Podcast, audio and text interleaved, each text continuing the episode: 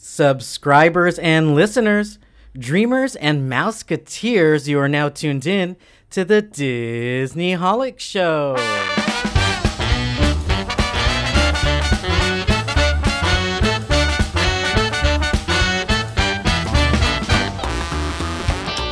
Hello and welcome to the Disneyholic Show. That's Myke TV. And that's Jenn Diz. Today we have some magical miscellany to share with you all, and Myke will teach us a little something about the history of the all new Mickey Mouse Club.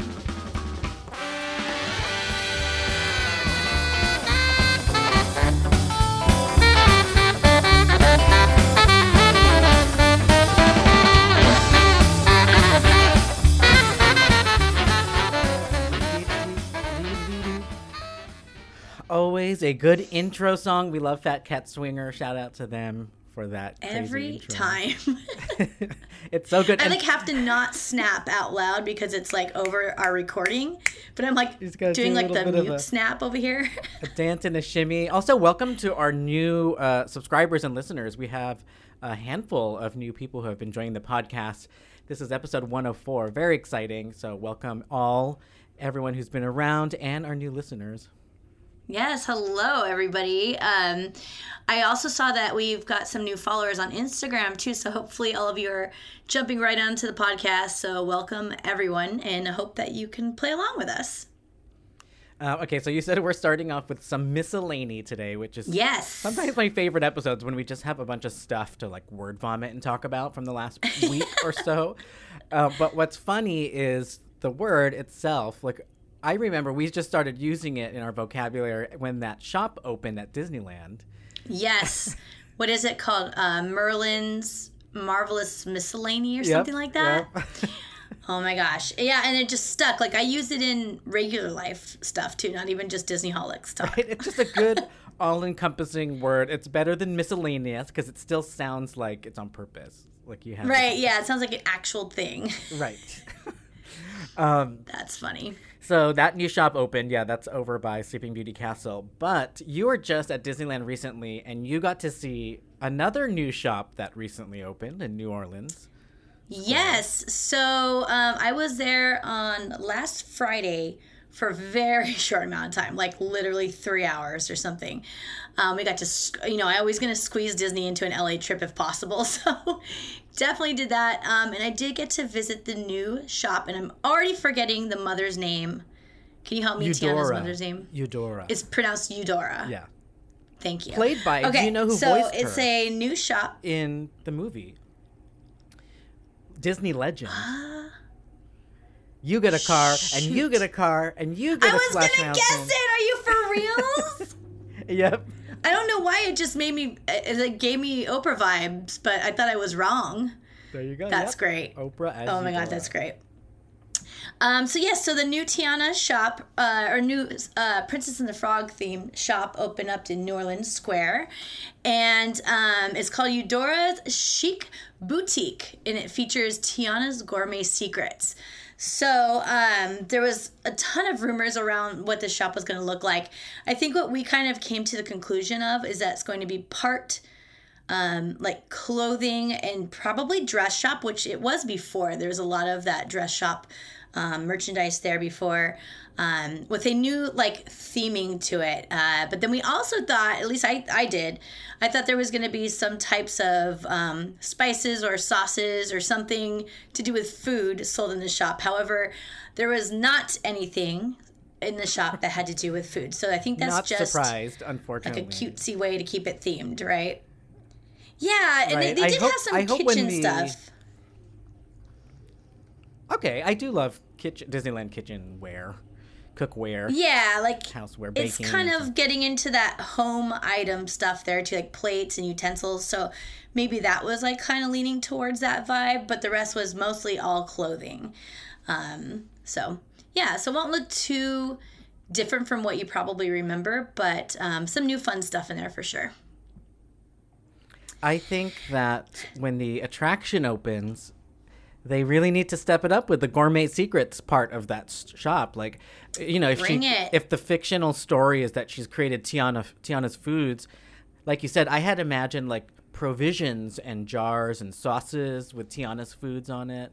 Right. Right? I mean, it's such a missed opportunity. Okay. So hopefully, let's let's hope they will, because otherwise, it should just be Eudora Chic Boutique. It doesn't need to say.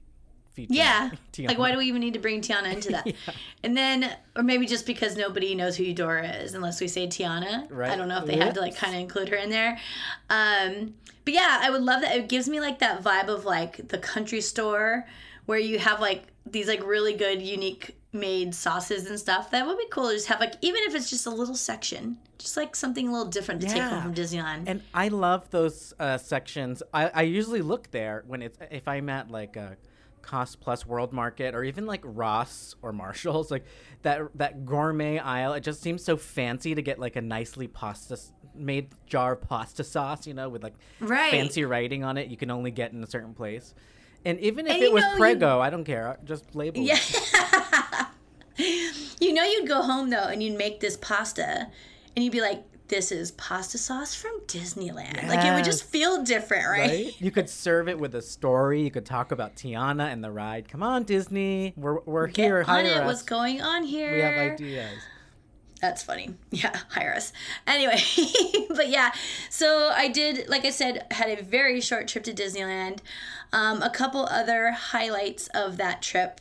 I mean, like I said, three hours, you guys, but we had quite the experience. We ended up having our flight delayed coming in, which was I was just getting so mad. I was like, "You're cutting into my Disneyland time." It was like the only chance I have to go to the park this weekend, and I was like, "Come on, flight, just get me down there." And then there was a whole debacle with our rental car, and just every step of the way was taking forever. So we didn't get in the park till about eight I think it was 8:50 and we knew Rise of the Resistance was closing at 9. Uh-huh. And we're like that is a trek and a half, right, to get to Rise.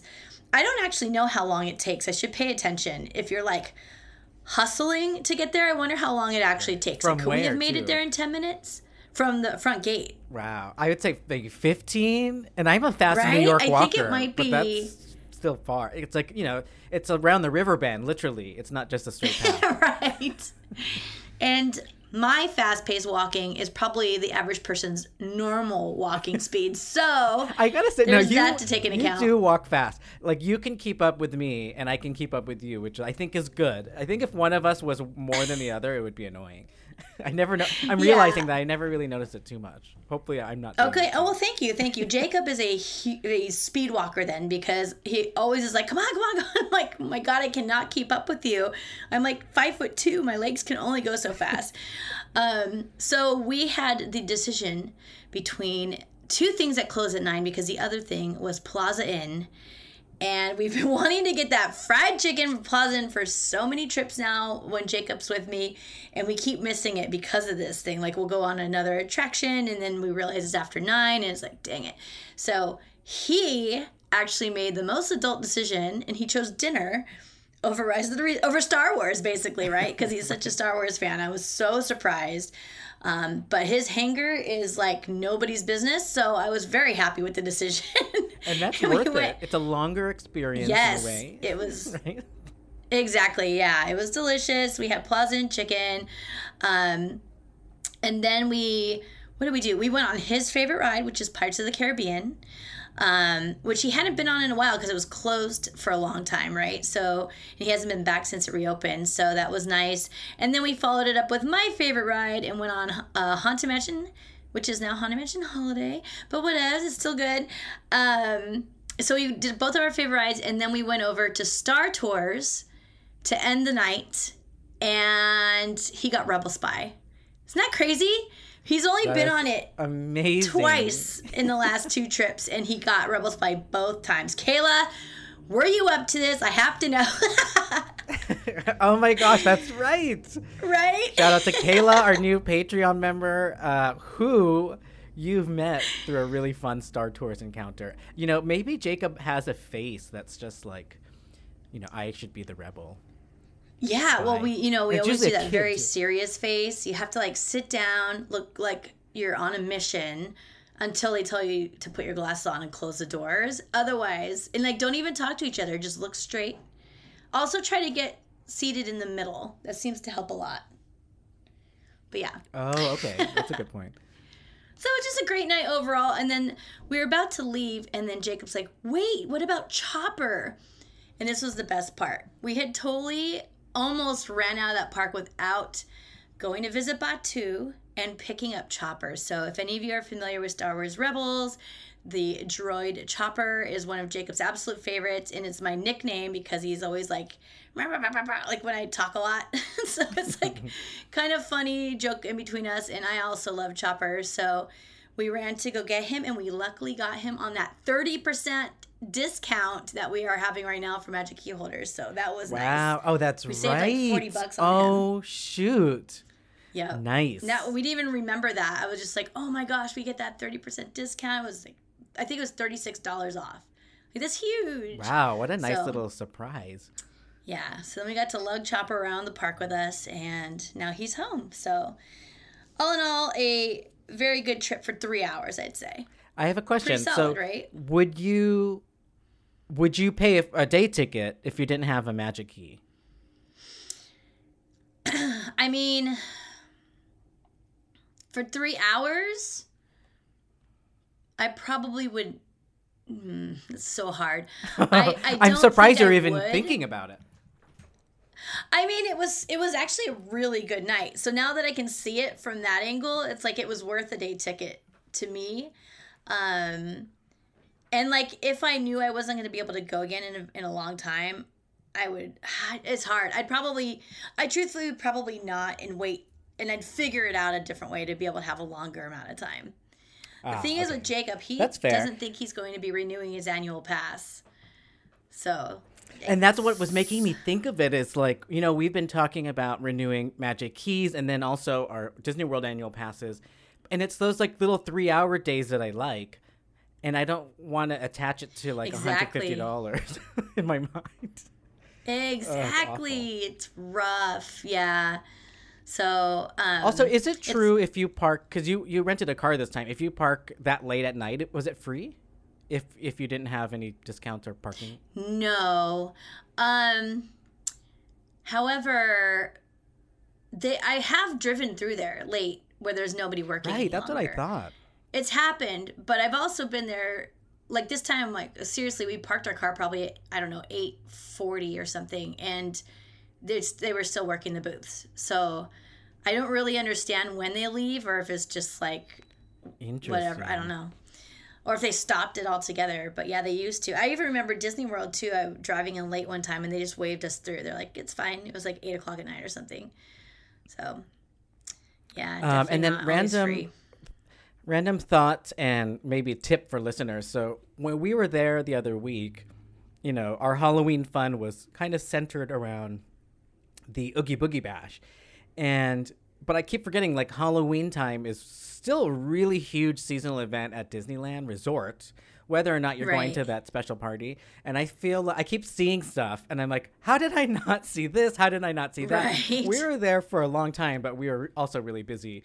And I'm realizing I could have used like a whole other maybe two days now of just looking at the Halloween decor. I didn't even watch yep. the uh, parade, uh, not the parade, but I, the fireworks. Uh, Fireworks, yep. With Jack Skellington, and I saw someone on Instagram was watching it from the Rivers of America, and that looked really cool with the projections there. Ugh, gotta go back. Yep. But yeah, so even though yeah, it's sold out, for those who can't go, if people can't go to Boogie Bash, they at least have this. Like, still go. It still looks so fun and Halloween. Yeah, there's still much, so much to do. Um, I actually have it on my. I have a little to do list for work, or a very long to do list for work, and then I also have a small to do list for my personal life. and one of them is like figure out a trip in October and also um, like end of November or early December because I want to do. I want to just go for Halloween time, and then of course Christmas time when that happens. But Yeah. I didn't get it in. And then when I thought about I also did the exact same thing as you. I was like, what? How do we do that or not do that when we have all this time? However, when you think about it, we really only had Monday night and True. Wednesday evening is the night that we arrived. That's the only nights that we didn't have like something big happening. So like give ourselves a little bit of a break. but Yeah, yeah. We were pretty pooped after those expo days. And I even Yeah, got like my first two uh, penalties in a row for not showing up for our park reservations. So there Yeah, you go. I also recently heard that the they're not doing the merriest nights after after hours That's right. thing at Disneyland, which I think going back to the fact that they're they're so good at Disneyland, particularly the SoCal parks, in creating these seasonal events that you don't really need that extra hard ticketed event. Like the Christmas stuff is going to be probably so pretty all the time, and then usually it's like That's the same parade anyway. So I think I think for Disneyland this makes sense to me personally. Yeah, I feel like they usually um, like when they moved over Oogie Boogie Bash to DC. I feel like that was a really smart move because that park A already closes early anyway, and then it feels like at least to me, and I don't know if this is just because I'm biased to Disneyland, but if they if I was to go on a trip and find out that they're closing DCA early, I wouldn't be upset at all. I'd be like, oh, we still have Disneyland, it's fine. Right. But if they were closing Disneyland at 6 p.m. the night I was there, I'd be like, what the hell? You know what I mean? and So- that's exactly what some of these like um, YouTubers are reporting is saying that for the for the five or six days, it wasn't that many in 2021 that they had Merriest Nites. Apparently, there were tons of complaints for people who planned their Christmas trip around seeing Disneyland at Right. night with the lights. And if the park Yeah. closes at six, you don't see that. It's way too rough of a time to take that away, Yeah. for sure. Whereas uh, And, DCA, like, it's like, yeah. yeah. oh well, I can't go to DCA. Same with um, if at least at Disney World, if you can't go to Magic Kingdom because you don't have an, a ticket, event, Right. there's still three really cool parks that it, it- Right. it hits different for some reason. It does. It does. So anyway, um, speaking of fun things that are going on, you need to tell me a little bit more about Dreamlight Valley. I keep seeing the. It's called Disney Dreamlight Valley, right? Is that officially what it's called? Yeah. Well, uh, Dreamlight Valley, I guess, and then you know it, it has Disney in front of it. Got it. I keep seeing um like ads for it popping up and something about the artwork of it, it looks like it's a game made for kids. So I Mm. really just keep hesitating, but I'm really excited about what you're telling me. So I think we need to hear a little bit more. yeah, I would say uh, there's times where I'm playing it and I'm thinking either adult thoughts or there's I'm thinking something that I want to like share with an adult, and I'm like, oh, but this looks childlike, and it does make me think. Do you remember Animal Crossing? Like people who just didn't play it yet just made fun of us. They're like, what are you doing playing this kid's game? right. And in But that something one, about Animal kids. Crossing even looked different cuz like it's it's made to look so cute that it almost didn't feel like it was made for kids. This one looks like a cartoon, like something you'd see on the Disney Channel. Do you know what I'm talking yeah, about? yeah, There's, like, a it does have the the the nice thing about it is whatever that art design they came up with, it's what connects these characters to have a similar look. So someone who might be from um, Pixar has that similar like face as like an, an Elsa or a um, Peter Pan type of thing. Oh, So okay. It's interesting, like Disney Infinity. So it does have like a format in yeah, a way. yeah, they have a thing. But I see what you mean, and there there are times where it's such, it looks so simple and beautiful that it looks like it's almost a mobile game. Uh, but there's That's what Right, that's what I actually was going for, a mobile game. and there's uh, but it's definitely not. It's like so complex, like the, the the back end of it. So I couldn't imagine. But it does say coming soon to iOS. So I don't know what that means. Uh, you can save your game in the cloud, and I was telling you last week that I would love to be able to like do some farming on my iPad or somewhere else, and then go back to my Right. PlayStation for like the big stuff. Uh, so they're they're working on stuff. We'll see what comes out. But yes, while you were uh, in Anaheim in Cal- Southern California, I was deep into Disney Dreamlight Valley, and I have some chronicles that I have jotted down to tell you about. Good, let's hear it. I have so much fun. I'm by myself, like Jerry's away for work. so I'm at home. Yesterday, I played 13 hours straight. I can't even believe it. oh my god, hold on, hold on, hold on, hold on. And you still have not played the board game I told you to play. I still haven't played That was Ready Player One. No, I mean 2020, Player One, ladies and Box gentlemen. One, Box One. Box one. I still have it. And but last night when I when I looked up, it was like there was one point where it was like 4 a.m. and I hadn't eaten for a long time, and I haven't experienced that since Animal Crossing. It's been a long time since a game has Right. really Wow, sucked okay. me in. Um, so yeah, I'm, I am trying to sell it. To you and other people to play it, but uh, you can't really see each other's stuff yet, anyways. It's just fun to talk about or share tips. I do feel like at some point you'll be able to visit each other's valleys.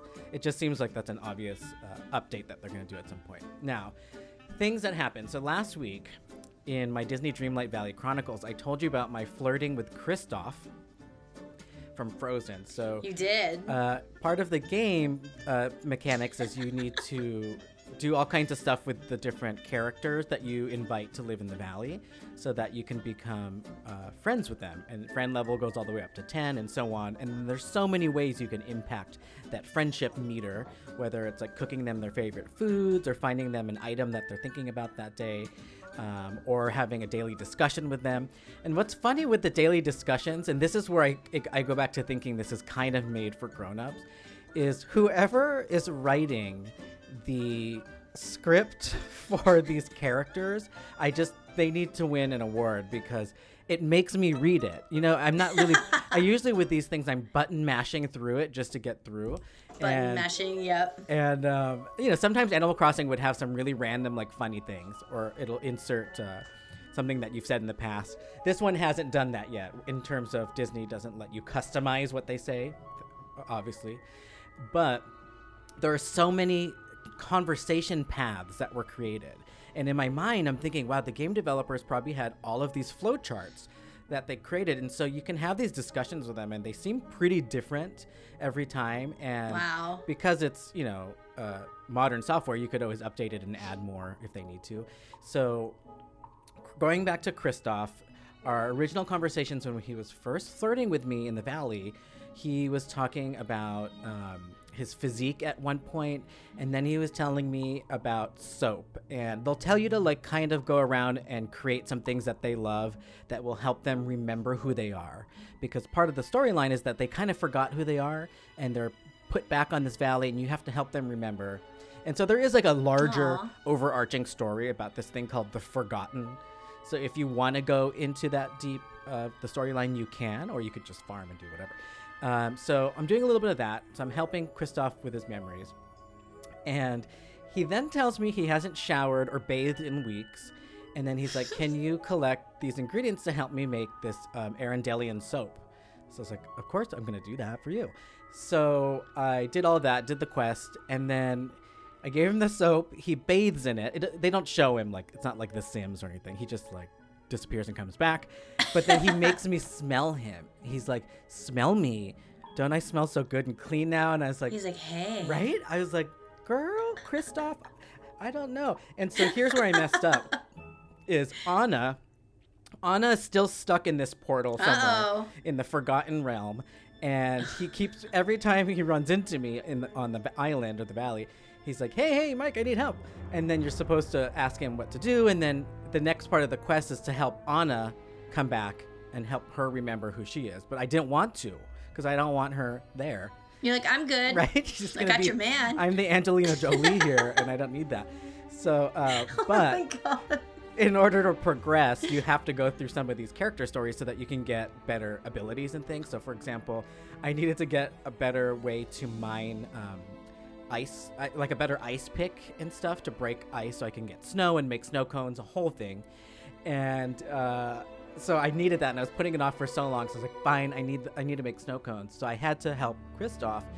So here I went, found Anna. She's like lost in her dumb realm, running around the woods, looking for her sister. So And they ask questions like you. It's uh, it's very choose your own adventure. Like she'll say, "Hey, I'm so lost. Can you help me remember? You know, where I am or who I am?" And I have to choose. Like I have to say, "Remember, you have a sister that loves you.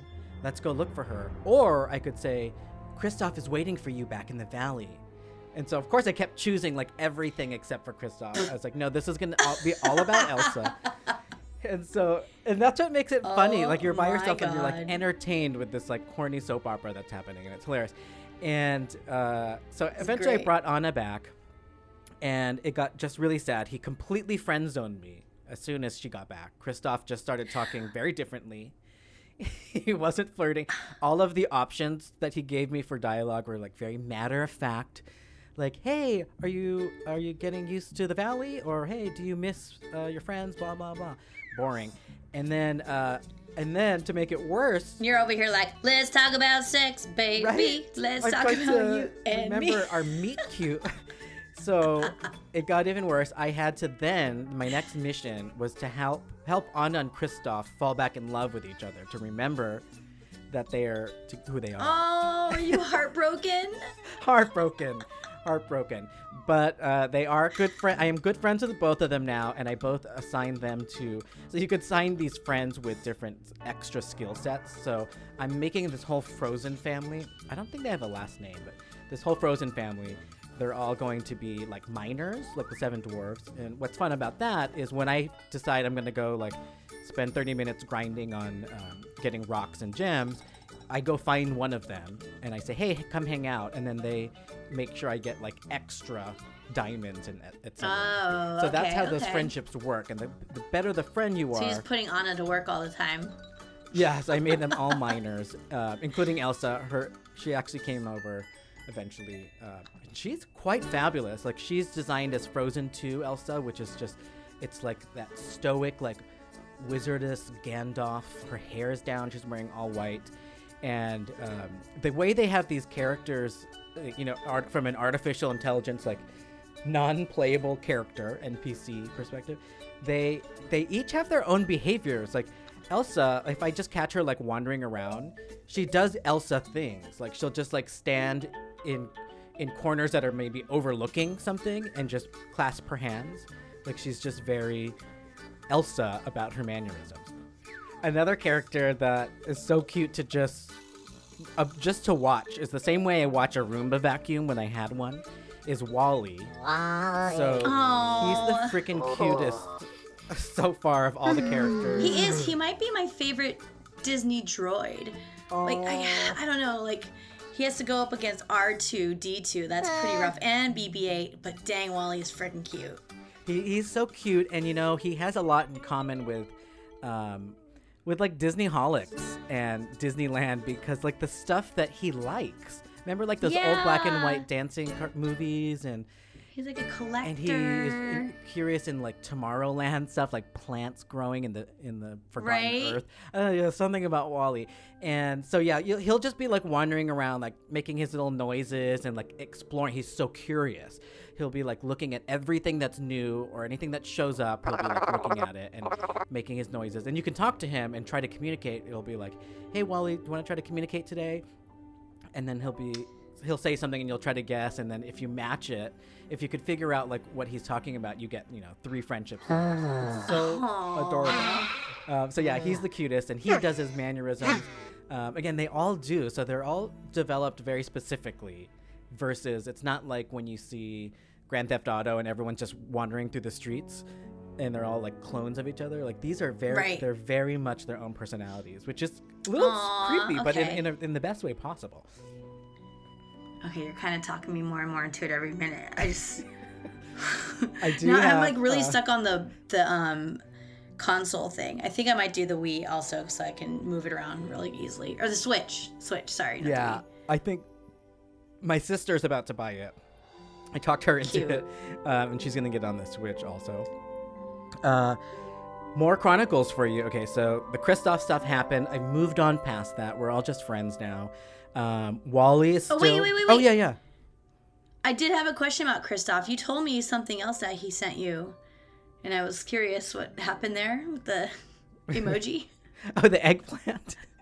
okay, yes. So Kristoff has one of his favorite items the day that he was first flirting with me was an eggplant. And I was also really frustrated because I couldn't give him an eggplant because I didn't have yet the, you know, I didn't have everything I needed to be able to to plant it, farm it, and harvest it in time before his favorite item would run out. And so I so maybe that's it. That's totally why I didn't give him the eggplant and he moved on because I was not easy.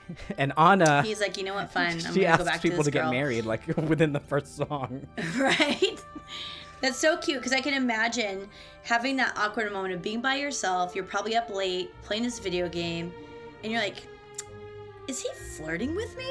Like that Right, weird, like, wait a second, and then all of a sudden, just a plain old emoji of an eggplant pops up on your screen. Like, he's definitely flirting with me.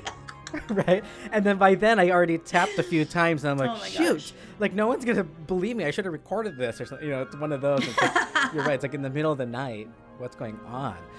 Um, That's so funny. Yeah. So the frozen people. I'm actually building a nice little area for them in this in the forest of uh, Valor. It's called. Anyways, so my other new, well, my new bestie since I kind of moved on past the frozen folks is Mother Gothel. So Mother Gothel is here, and once you sort of unlock this biome with like the swamp and the trees, she's in there and she lives in this like giant tree, and she is like the gay man's best friend character. She is so hilarious. And she was she she was actually one, a really good villain when I think about it. Like her songs are really funny. It also has that like kind of like drag queen sarcastic vibe to it, entangled the way she is.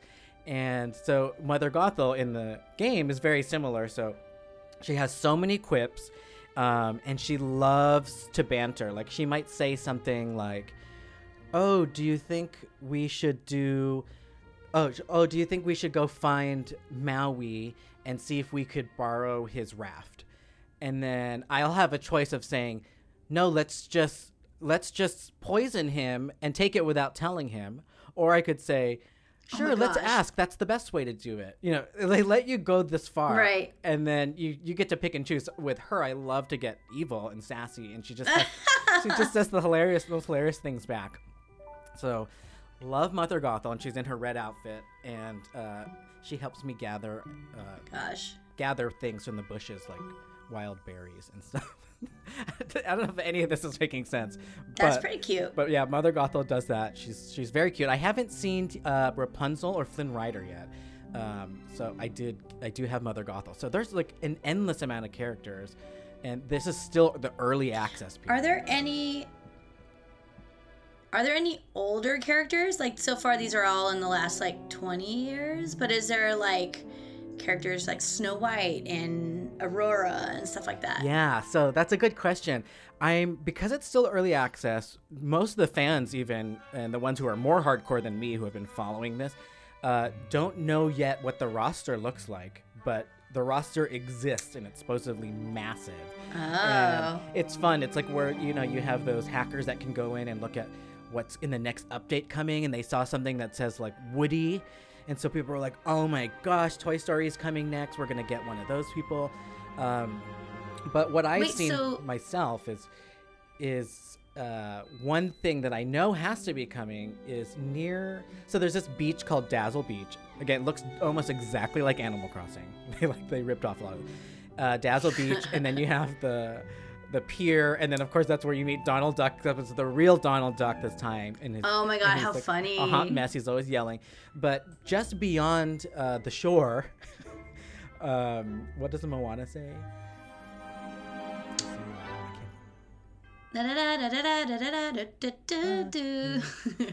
How far, How far I'll, go. I'll go. yeah, so so beyond that, I have seen I can see it. I can get a little bit close to it on the shore, but not all the way because it's a separate island. Skull freaking Rock. Stop. Yeah. So they are 100% going to bring Peter and all of them. Captain Hook, Ooh, Tinkerbell. That's cool that you can see it. It's like yeah. the, the biggest tease, like the Easter egg tease that you can see off in the distance. Oh my gosh, that's so cool. Very cool. Yeah. So I think they have plans to bring uh, from all over the place. Um, so I don't know what their strategy was with who they selected first. And then right now, like on the loading screen, they have officially added um, a, a Woody and uh, something else. So some of these things that these hackers are finding are coming to light. So I'm, I'm excited to find out like who else comes up. And it's Okay, Yeah. so let me clarify. So you said early release. I don't think I realized that this is an early release. So it's not the full publish yet.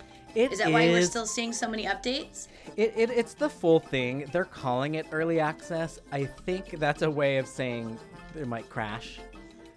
Oh. Um, and and also, you know, it's actually pretty smart. A lot of games they'll say um, it'll be like a beta test, right? And Disney, this is my theory. Disney knows that Disney fans always like to be the first. So something about Uh-huh. calling it early access. And of course, if you buy it right now and you get the ultimate edition, you get all these, you know, founder items and Right. outfits and furniture pieces. so yeah, that's what they mean by yeah no access. for sure like even like i i wouldn't say i'm like the biggest disney person who jumps on exclusive stuff but if i had to choose between beta and early access i'd be like oh my god i got to sneak peek into here like this is so cool it almost feels like you're getting away with something so that's very smart It's that exactly verbiage. that. Yeah, wow. that's that's what I think they're doing. Um, and to be honest, it hasn't on PS5 anyways. It's only crashed maybe like three times, and for a game that's only been out a couple weeks with like one software update, I, I think they're doing pretty well. But I don't know about the other consoles. Hopefully, it runs well there too. Um, okay, so those are some of the characters that have been in my chronicles lately. The other thing that I've fallen in love with doing and, and what kept me up late last night is cooking.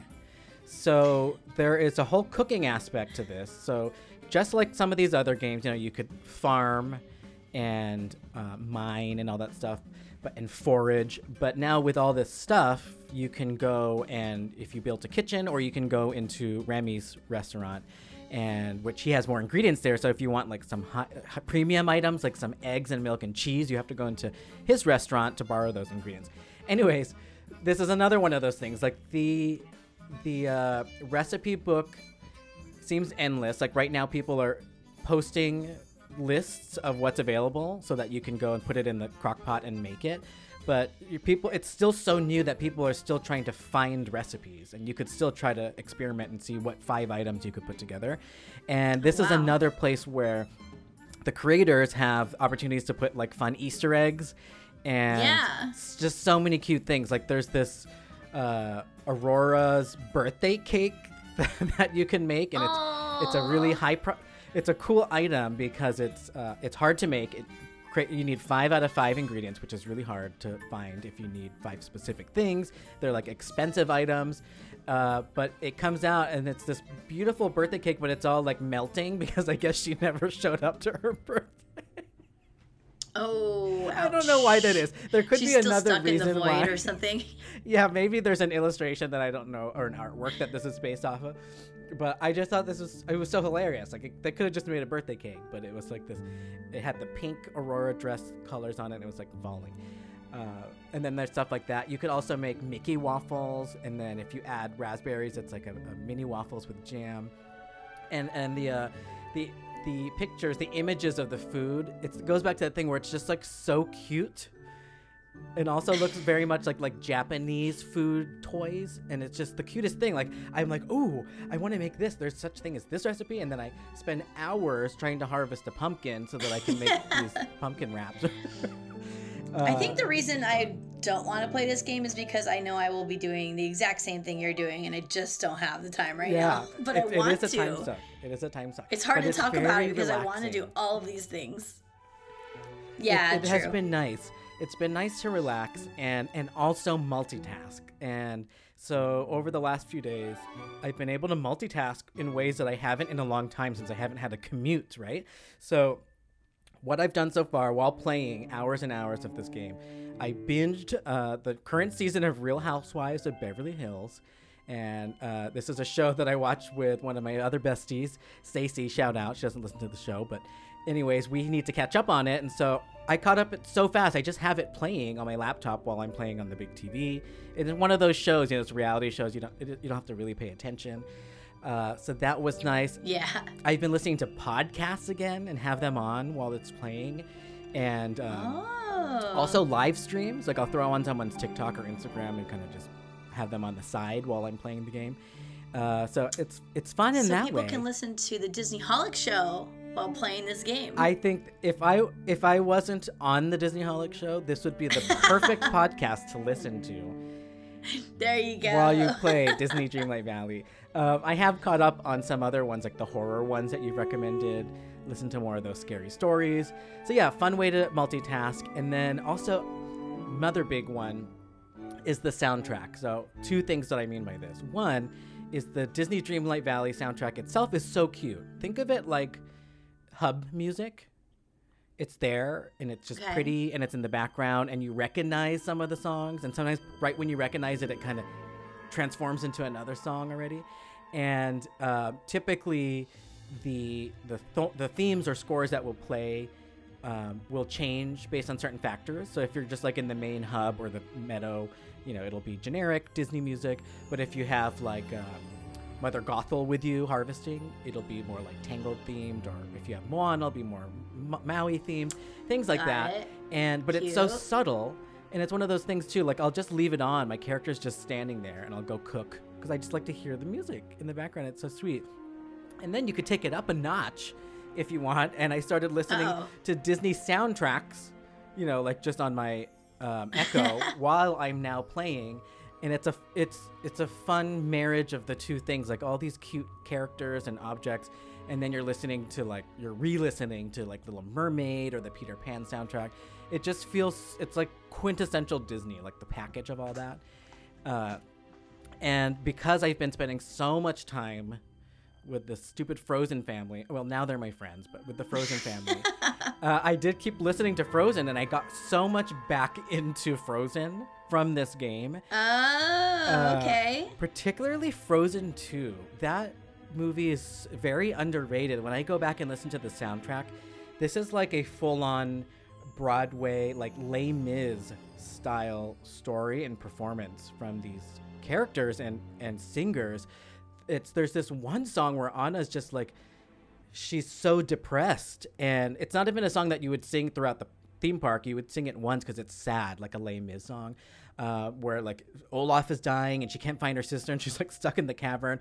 And you could hear the pain in Kristen Bell's voice and I'm like damn this is a pretty good this is a pretty good movie. And it it also is like I still see Frozen 1 and 2 together as like one movie like episode 1 and episode 2 anyway so going back and listening to that made me reappreciate Frozen. And, you know, as much as it's oversaturated, I'm like, okay, there's a reason why this is so good.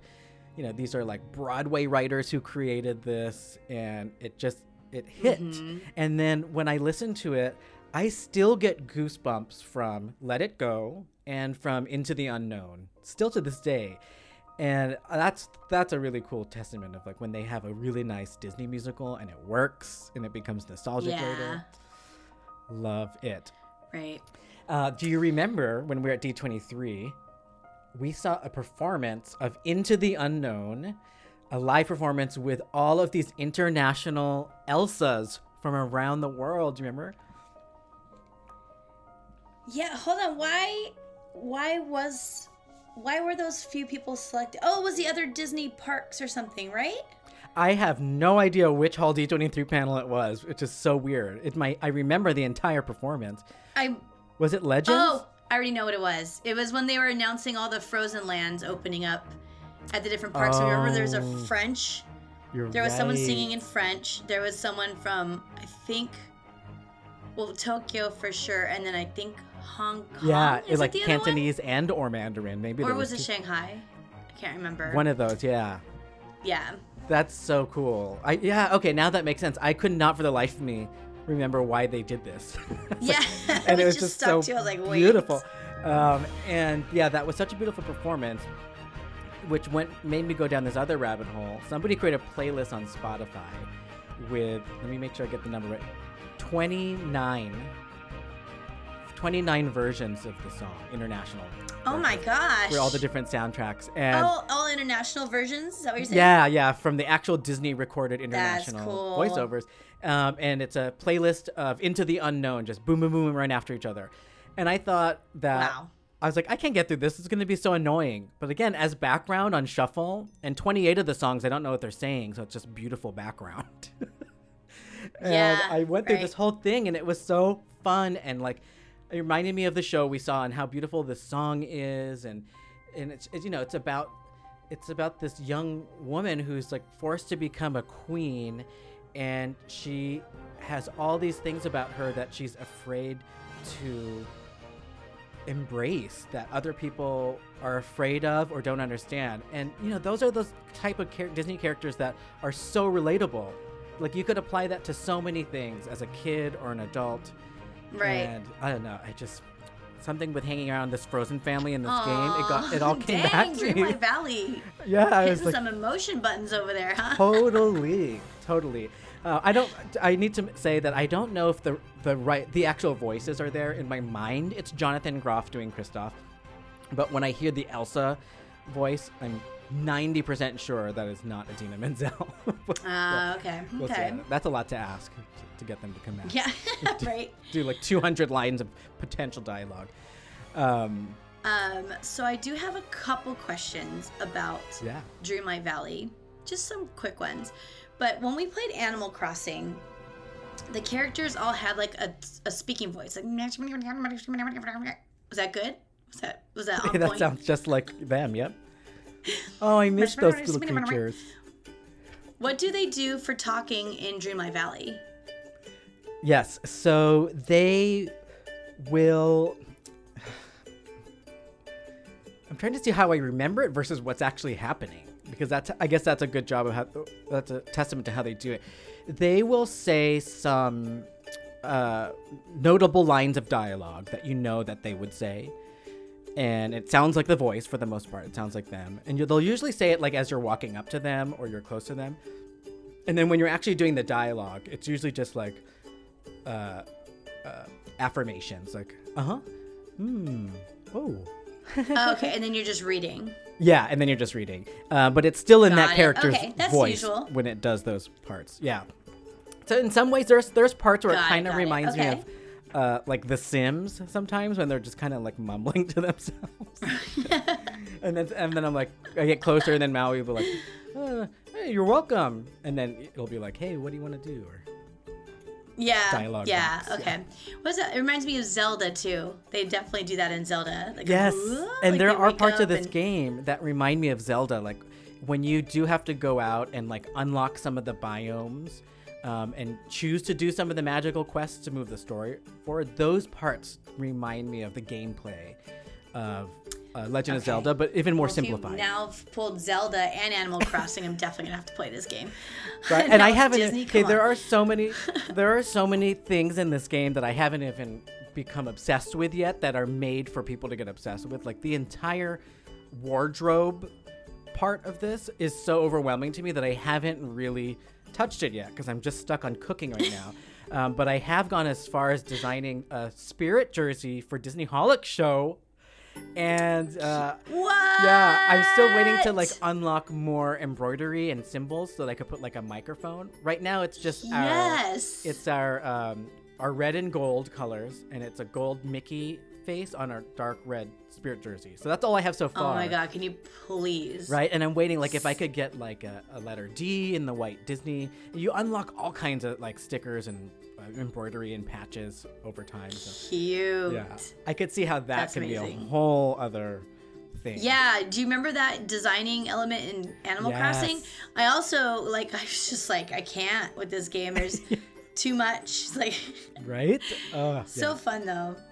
Um, okay, my next question is: Do they have anything related to the parks, or is it primarily movies? So far, prim- primarily animated movies. Yeah. Okay. I don't think I've seen one thing. Like, I don't think I've even heard like Haunted Mansion music or anything like that. Okay, okay. That was gonna be actually that was my only other question, um, but I was thinking like when you were talking earlier about like you have to go to Ratatouille's for like ingredients and stuff. I'm like they should open that restaurant in that Tiana's supposed to get. right? Oh, that would be so cute. like just kidding, we were actually opening up in Dreamlight Valley, Dun-dun-dun. so we could get the Tiana store with the recipes and the ingredients and spices and sauces. Oh my gosh, I haven't even thought of that. Wow. I bet you they can do so much with the, that property. Yeah, they could launch right? it when the attraction opens. They could launch new characters when their new movie comes out, Yeah. new costumes depending on what they're wearing in the new movie. So many things to like relate to what's going on in real time. That'd be The really, one thing really that I, cool. I've seen in these type of Disney games that usually stick to just Disney characters, they always find a way to sneak in Pirates of the Caribbean. And it's usually like the movie version, which is not a cartoon, but it is parks related. So I wouldn't be surprised if like a cartoon Jack Sparrow shows up at one point. Uh, but like I, when you were saying movie releases, I was like, oh, if they did Haunted Mansion with the movie and they you got to get the Right. Hatbox Ghost or something, that'd be so cool. right? So, yeah. So exciting.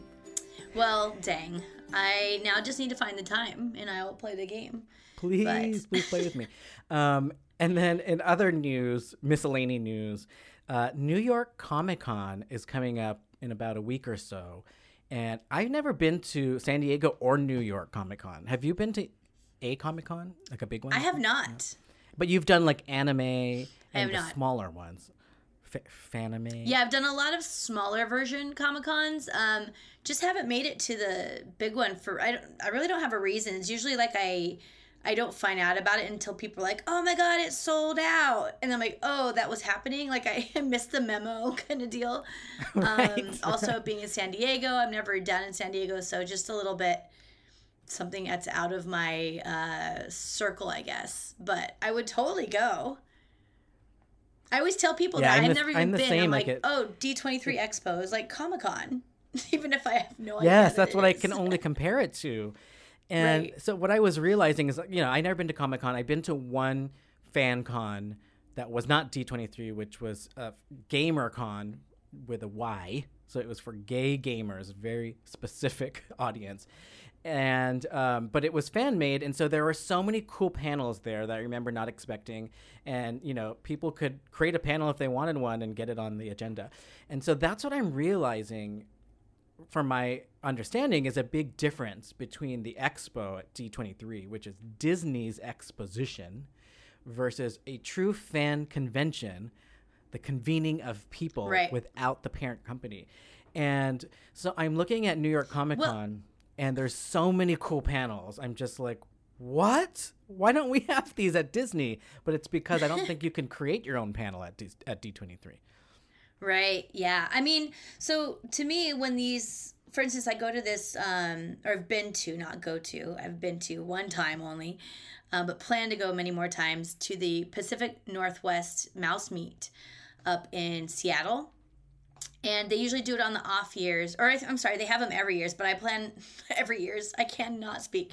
they have it every year, but I plan on going the off years when there's no expo to go to, right? So I fill in that gap with this other one. And the great thing about this is that they only sell how many tickets there are seats and they only have one room for panels. So everybody gets access to every single panel. So it's almost like this relief, like breath of fresh air from having to deal with the expo and choosing and picking and choosing and not knowing if you're going to get in and waiting in line, all that stuff. Um, but anyway, it's a much smaller one, but I feel like all the panels there are exactly what the expo has that are also the smaller panels. So like the Imagineer led ones and all those like deep dive ones that yeah. like sometimes we don't don't go to because we're at the big announcement panels that are the exposition ones. So I totally get what you're saying, but I want to go to like one of those. A lot of those then. have that, and D23 even, in my opinion, D23 also has it, but we just don't choose it. yeah, Do you know I guess, I mean? I guess um, I, I'd want to go to one of those ones you're describing to see what it looks like to have a, a fan produced panel versus Disney. And um, right, yeah. And and also it it allows people to not feel like they have to be on good behavior if they work for the company, if that makes sense. I don't know. That's just how I'm, I'm imagining these. Oh, I haven't right. been to these panels that were created by fans, except for that one video game one, uh, and it was very like casual. But um, I wanted to list out some of the panels that I would have requested reservations for had I decided to go. I've made up my mind that I'm not going to go. I was already getting stressed out, like reading all of the stuff about the reservation system and just being crowded at Jacob Javits Center in New York City. I just didn't want to deal with it. And then I was like, I could plan ahead next time though, and if I could get a room nearby, I think that would be like we're so spoiled when we go to D twenty three. Oh yeah, you need to stay like at the place. It's right there, right? I yeah. couldn't I couldn't imagine commuting thirty minutes on the subway for four days just to go to a couple of panels. Like so, I ended up deciding not to. Yeah, no, that's rough. Not to go, but I wanted to tell you what they had going so you understand what made me almost decide to book it. And there's a lot of cool things. Some of them are um, official, and then some are these fan made ones. So one of the ones that stood out to me right off the bat was it's called Case Studies. It's a panel called Case Studies Building Multicultural Spaces in Schools Through the Power of Geek. And I showed this to Jerry. So, Jerry, my husband, okay. used to be in education for a long time. And I didn't know they again, I didn't know they had stuff like this, like this specific. It's almost like a, a Reddit thread title. And um, and then I was looking more into it and they do have these like professional tracks for people who are professionals and going there to figure out how to marry the two concepts together, like entertainment and education or entertainment and the workplace. And so I was just like so excited, so excited. I also think that someday we should be able to just That's go cool. and get reimbursed for work. Now that I know that they have these types of panels, there I'll be like, oh, I'm going to Oh this my gosh. this uh, HR panel. Uh, so that was one of the panels. There's another one Right. uh, that was really cool. It's called uh, "Photographers of Color and Their Impact on Cosplay and Pop Culture." So they have this whole panel dedicated to diversity and talking about these photographers' journey um, navigating that world. So again, really cool. Did not expect that.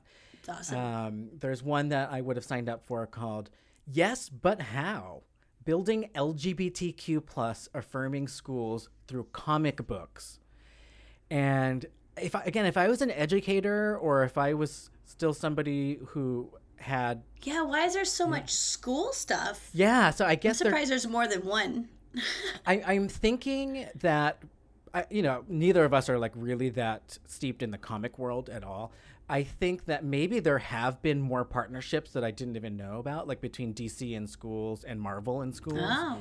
because uh, with the comic books and graphic novels. So it sounds like they're trying to um, show educators how to take stories like think of uh, spider-man miles morales and how there was a different character of a different race and how you could use that or think about a queer character uh, marvel character and how that can be used as part of a lesson in class but they're Right. entertained the whole time they think they're reading a comic i just think wow just so smart so smart i wish i had kids this is another reason why i wish i had kids so i could go march over to the school Put and it be to like the list. hey i would like to be the sponsor of your gay club because this and that um, right. but yeah, I mean the the the panels are people like the New York City Public School Department of Social Studies and Civics and historians of comic book artistry. Like these are the people that are uh, doing these panels, and um, I know that there are some there are some uh, certification courses in different professional sectors hr and finance and whatever where sometimes these type of panels count as credit toward um, college courses and stuff. So again my mind just kept exploding when i realized how how edutainment focused this was and not Yes, not yes. just the fun stuff but okay let's get to the, the the crazy fun fan stuff that i was excited for so they are premiering the super mario brothers film teaser trailer and i thought oh that's fun and then i saw it's like in the empire stage which is one of the big ones and i was like that's too stressful to do all that just to watch a trailer. And you know they're going to show it on YouTube right after. But I'm excited for that. Chris Pratt is playing Mario, and people are saying if if the voice is bad, no one's going to watch it. So it's like a make it or break it moment for that trailer. Oh my gosh, I just realized because Mario has an accent. They're not going to make him do an accent, right? That would be weird. Yeah, I don't know what they're going to do, like the Italian thing. Whoops. Who knows how they're going to do it? Um, Oh my gosh. And then there's a lot of like big premieres and teasers and first episodes of things that are being shown off at Comic Con. So I didn't know this, but HBO Max is uh, launching an adult animated comedy. Think um, like a Daria or a Family Guy. And it's Okay. called Velma. And it's all about Velma Dinkley from Scooby Doo when she was younger. Aw, It seems cute. cute. Um, and this is produced by Mindy Kaling, so you know the writing is probably going to be funny too. Uh, so there's that Sounds one. cute. There's also um, oh my god, I think you would like this one. This was one of the ones that I regret not going. Garbage Pail Kids panel. what? Yes, and it's called a gross out update. And so the, the team behind Garbage Pail Kids, they come back and it's like moderated by R.L. Stine from Goosebumps. And then they're also launching a Garbage Pail Kids gross out cookbook, which is what they're doing this panel for. Oh, gross. Nope. Um, I was like, what? wait, who was your garbage pail kid character? There is Spiky Mikey. He was on a bed of nails and it was going through his skin. Mine was, I think it was just Jumpin' Jen. I can't remember what was wrong with it now. Wait, jump rope snot. remember her. Yeah, I just remember jump rope, but what? I think it was with her snot. No, I could I could picture it. I don't remember. I could picture somebody doing that. oh um, my god, I have to look it up now. This is like so bad. But yes, I would definitely like to go. That's a cool that one, panel, right? And I especially hope I they would haven't, like talk about. Oh wait, I just looked it up. She is jump roping with barbed wire, not her snot. Oh, ouch! But ouch! and she's covered in scratches and bandages and has an eye patch. I should be her for Oh. Halloween. Wow, that's actually a cool character. That's a cool costume. Deep cut. What if we got a whole group of us to do our garbage pail kids for Halloween? That would be hella cute. Stop it. Okay. is- anyway. That is. moving on. Uh, speaking of another panel called Nerdlesque 101, Nerdy and Flirty. And it's this whole cosplay uh, panel about the basics of Nerdlesque, the nerdy art of striptease, and how to make your favorite characters peel and reveal ready. like what? That's so cool. And then there's even a note. It's like our body, our body, our body. Our panel is body positive, sex positive, gender inclusive, safe space. We teach nerds about combining their favorite characters with sultry striptease. Like that is such a cool thing. And these are those Oh things like God, you were I saying earlier that as someone who's not, I guess, a Comic Con person, I am 1000% more interested in these smaller panels than any of these big hall ones.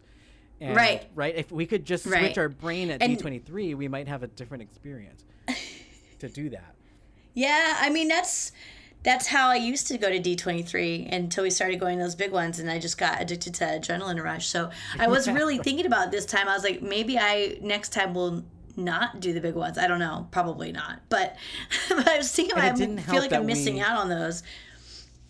Huh? Because it's uh because we bought that thing too, the preferred seating. Like we felt like Oh yeah, there's definitely no way if. I buy that. So, yeah, yeah, exactly. That makes it even more challenging. Uh, but yeah, nerdy and real flirty. quick the there's this one panel we always go to at it's called fanime fanime con. It's in san jose every year memorial day weekend. And there's one panel we always try our best to make and it's called bad hentai. Do you know what hentai is? Porn, cartoon Yes. porn, Japan, anime So porn. it's anime porn yes. And they have a whole panel on like the really bad ones. So it's hilarious and it's at midnight. So it's like all these adults and we're just like in this big Trying ballroom watching bad hentai and it's that is really weird. It's, so they they show have, like, boners and challenges badge and people everything. do.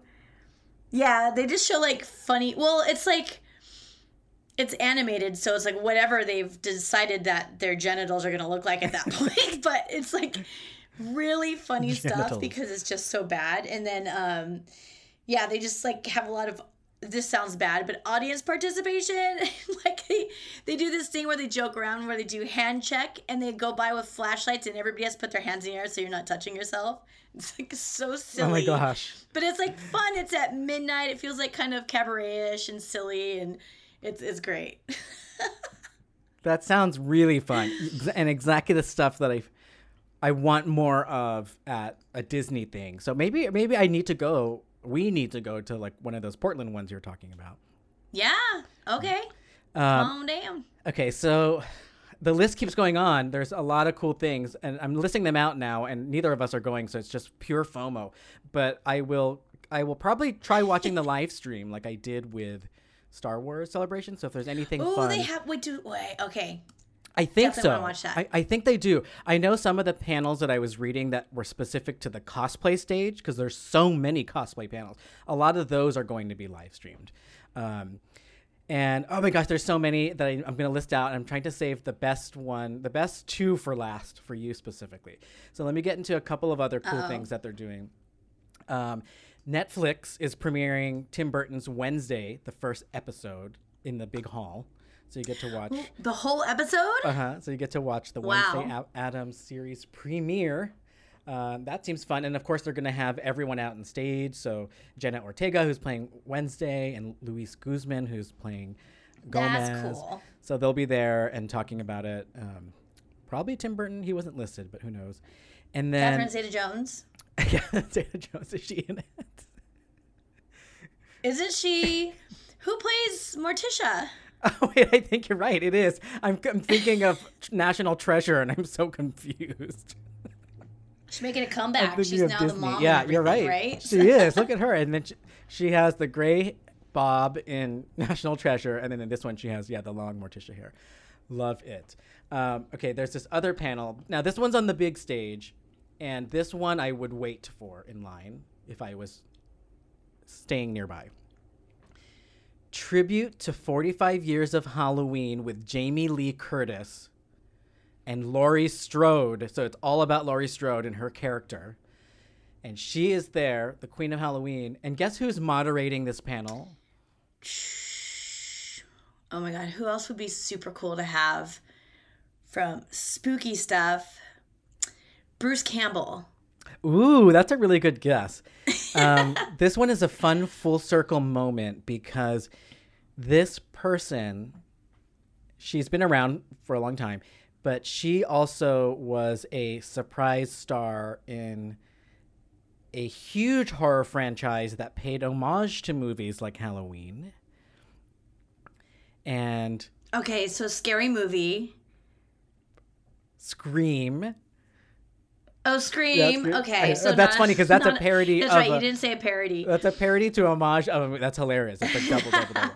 Drew Barrymore is moderating it. Oh, I was gonna guess Neve Campbell. Drew Barrymore is pretty freaking cool. and wow. how cute and fun is she? Right, like she has her talk show. I feel like that's to be a fun panel. She should be a great host. Yeah. Mhm. And then they'll like talk about what it's like to be like scream queens. I don't know. Just Dang, really why are you not going to this? I know, I know, and I, the time has already passed. Can you, we talk you back into it right now, this please? past Monday at noon was the was the reservation time. So everyone who went in went up this past Monday at noon to put in their selections, and it wasn't like a one week period like D twenty three. It's like first come first serve. So it's done.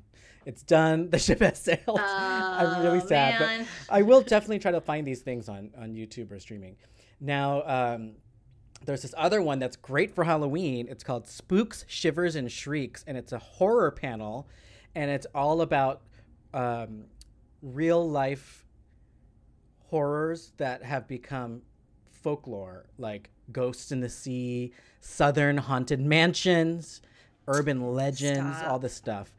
Uh, which sounds like again really fun and a small panel too. that probably less people are at.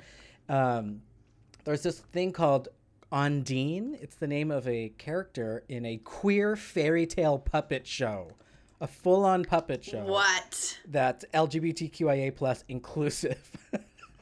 uh, and it's family friendly too. And it's about a water sprite named Und- Undine, who's um, a man, and he falls in love with a knight. That is seems very cute.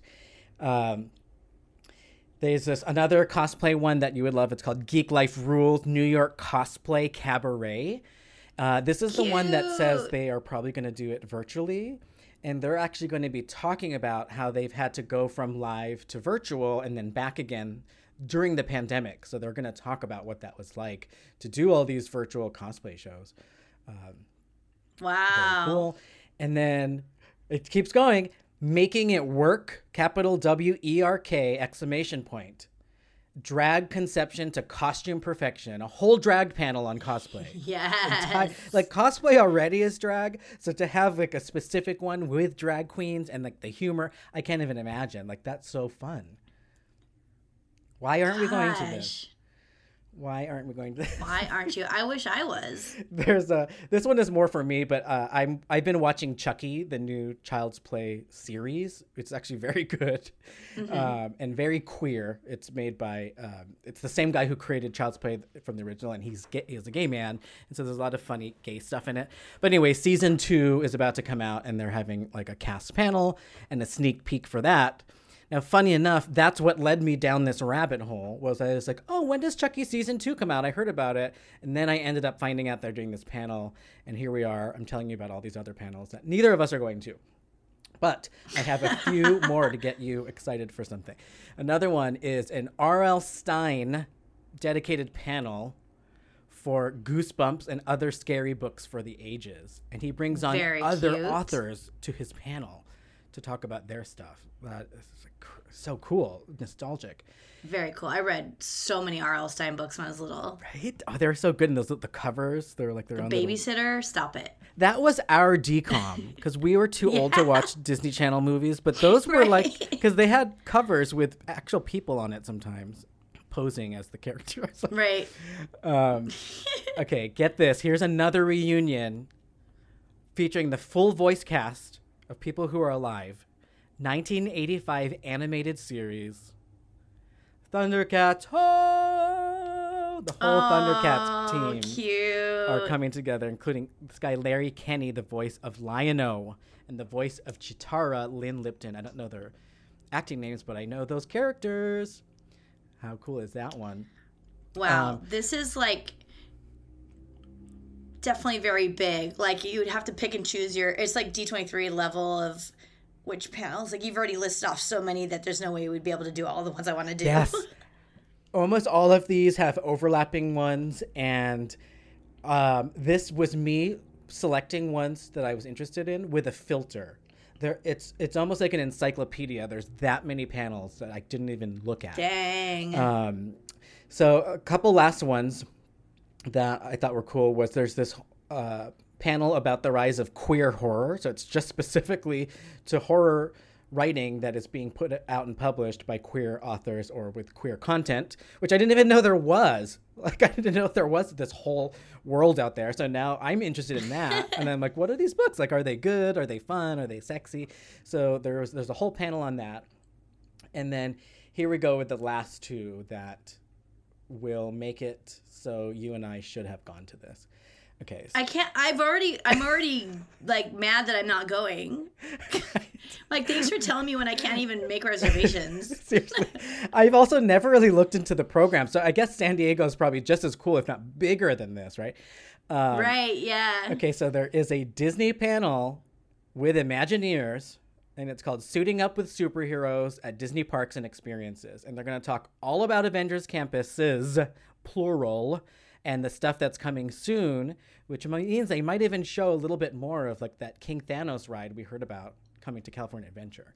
Um, so that was cool. These are like all actual right. Imagineers that are coming, and they're going to talk about uh, the Disney Wish because there's an Avengers restaurant there. They're going to talk about Paris, uh, Cosmic Rewind, Disney World, and then Disneyland, California. Very cool. Okay, now the big one for you, not really for me, is Stop. at the big main stage, probably for the last time they're going to do this ever. Back to the Future cast and creator What? reunion. The whole Back to the Future cast. Oh. Christopher Lloyd, Michael J. Fox.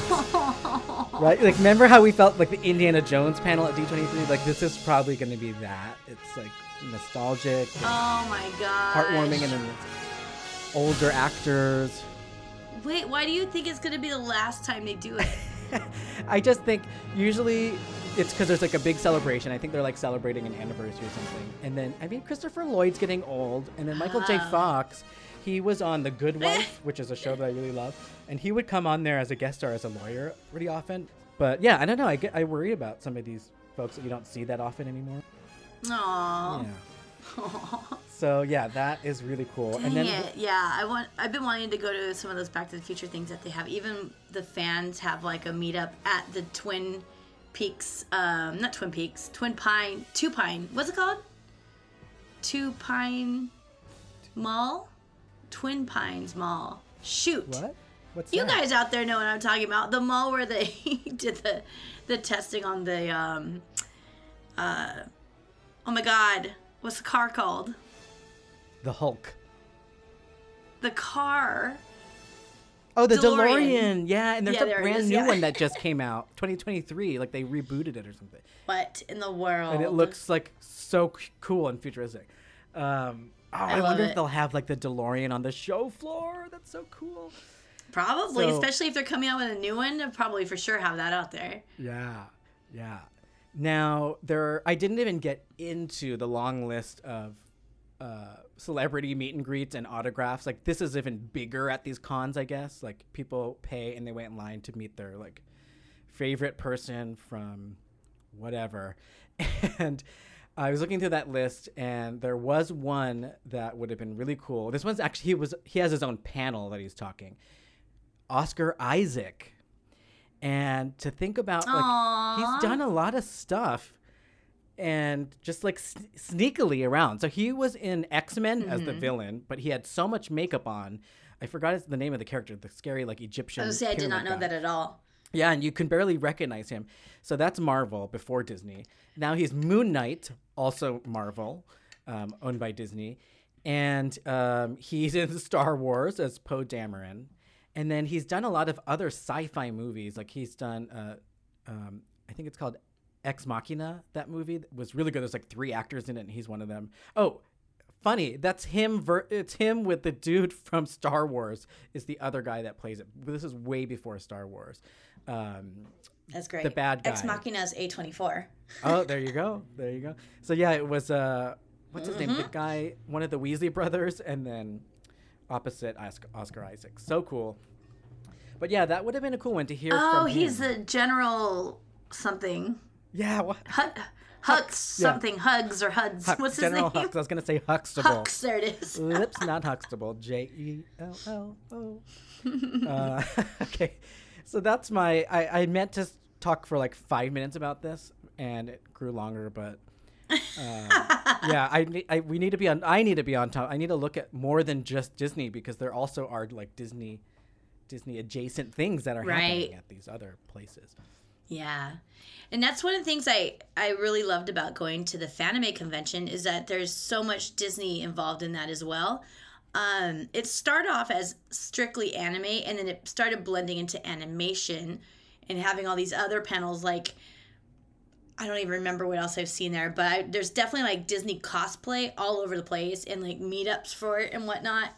Super fun. Um, and then I went to San Diego, or I'm sorry, San Diego, the Santa, no, it's called the Silicon Valley Comic Con, which is at the same venue as um, the Fanime, which I'm getting the two The mixed up because I was about to say that I went to a panel with Wednesday Addams, the uh, Christina Ricci was there getting interviewed. Oh my it. goodness. So, yeah. That's our Wednesday. Yep. I love that. I love that. so cool. Well, dang, I, I really want to go. So can we just go? and I think I think theirs is yearly, right? So I will keep an eye on these things and bring them up if we should consider going to any of these. Yeah. so you can now fill your gap in from D23 Expo also. Yes, there you go. I like that. See? Uh, so, anyways, uh, speaking of panels, in a way, something they had at D23 Expo that neither of us attended because there were so many things going on was they had a panel about the all new Mickey Mouse Club, which brought back some of the cast members from that series back in the late 80s, early 90s. Um, of course, it was on the small panel stage. So the big stars you're probably thinking of, like Britney and Christina, of course, they were not there. Um, they were just the people who um, needed to promote something or had nothing to do. No shame. Right. No shame. I just, No I'm pointing out why we didn't uh, queue overnight to go to this panel. Right. But it had me thinking and it got me going down a rabbit hole about the Mickey Mouse Club, uh, particularly that one that was during our generation. And so I thought it would be the perfect time for us to do a little bit of the history of the all new Mickey Mouse Club series on the Disney Channel according to Myke TV. oh, wait. This isn't according to Myke TV.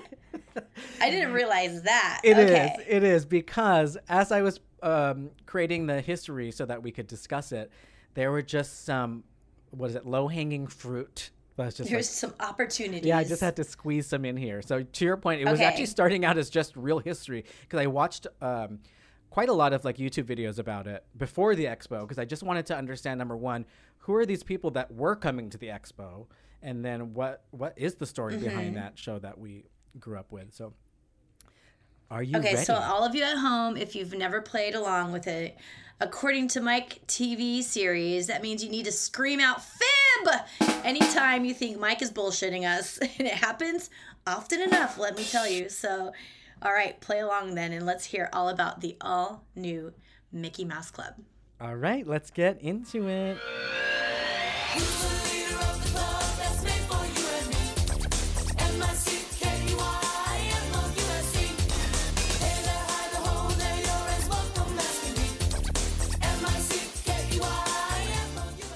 Oh, so that was uh, one of the intros from the what is also called MMC Mickey Mouse Club and so this show ran from 1989 to 1996. So we are not talking about the original black and white Mickey Mouse Club. That one aired 1955 through 1959 on ABC. And uh, the one we're going to focus on today is the Disney Channel one. So you had to have that subscription, I believe, at the time to get access to this. Um, and it's mostly known for its 90s run, but it was from 1989 um, to 1996, as I mentioned. So 1989, the show debuted, and the reason why the Disney company developed it was they were trying to target a different age group that they didn't have yet in their palm of their hands yet on Disney Channel tweens and teens. Mm, right? I mean, and okay. that, that is definitely the group. And there were a couple of reasons why, because Disney usually keeps an eye on their competition, and then they're like, okay, we need to outdo it. I mean, just earlier we are talking about Dreamlight Valley, which is now trying to copy Animal Crossing, but they did that You're back right. then too. So they needed a show focused on tweens and teens to compete with a couple of other shows that in the 80s and going into the early 90s were very popular with that group. Do you have any thoughts on maybe what a couple of those are? non-Disney 1989 popular shows for tweens and teens that are like live variety comedy. Uh, shoot. Um, live shows? No. Um, the only thing I can think of that comes out like first in my head is that one show with Ed McMahon. Where Star Search. Like, it was like a talent show. Star yes, Star Search. Oh my god, I love that. And the, the hilarious part about that is most of the same people from Mickey Mouse Club also were on that like Christina, nice. Britney, and even non Mickey Mouse Club people like uh, Beyonce was on there with Destiny's Child as little girls. Hilarious. Oh my god, I forgot about that show. Three and a oh half. Oh my gosh, stars. wait. Three and a quarter what about, stars. God, I can't think of anything else live like game shows. Oh, like Double Dare. Was it too young though? no, no, that, those younger. are good.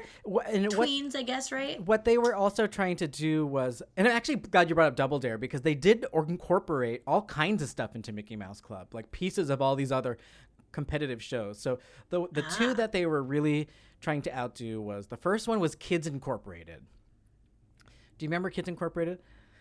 This was I know mm. like probably your older brother and my older sister watched this. I only I like think I knew it. know the theme song from being really little and like my sister and my older cousins watching it. Um, but I'm gonna play a little bit of the music to see if it jogs anyone's memory. Everybody look around, hear the sound. Something special's gonna come your way. We got something that is new, that is true. We got something just for you today. I mean, I like the 80s vibe. Would be any more 80s? Have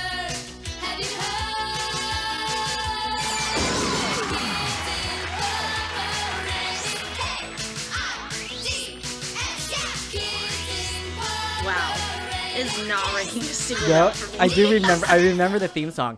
Now, um, this is not me making it up. I actually just don't know. I I think it was Canadian, and I think we only got it on PBS like after the Canadian Public Broadcasting Service. Um, oh. syndicated it or something like that. My brother's also a lot older than your sister, so maybe he was too old for right, that yeah. show when it came out. I think this started like in the late like 79 through like 90 or something. Oh yeah, yeah right? he would already be like 20 sure. at that point. uh, already aged out. Why did I think they're the same age? Hilarious. Um, now, funny enough, we're going to talk about celebrities who came out of Mickey Mouse Club, but some there was somebody Canadian that came out of Kids Incorporated, and that's Fergie Ferg. Stacy Ferguson from Black Eyed Peas. Thank you very much. and as I was oh playing gosh, this clip for Fergie. us, she was the first person that they showed in the cast. Fergie Ferg. Oh my gosh, crazy! I did not know that about her. Um, okay, now there was another show that was wildly popular. Again, live kind of like skits, like a kids version of an SNL that was uh, more so directly competing with Mickey Mouse Club. It was it was the top it was the top tweens show at the time. Okay. And it was on a competing network with Disney Channel probably their only competing network at the time. There was no Cartoon Network or anything like that. There was just one big orange competitor. Oh, okay. Oh, wait. Oh, oh, oh, oh. Um, you can't do that on television. Yes! Oh my gosh. Do you remember that show on Nickelodeon? Heck yeah. Alanis Morissette was on it. She got the g- what's it called? What what do they call it? The something, the goo or the slime or something dumped on her. Oh, the Gak, Nickelodeon Gak. GAC. Yep. Hilarious. Here's a little clip of Can't that say I don't know. music the show.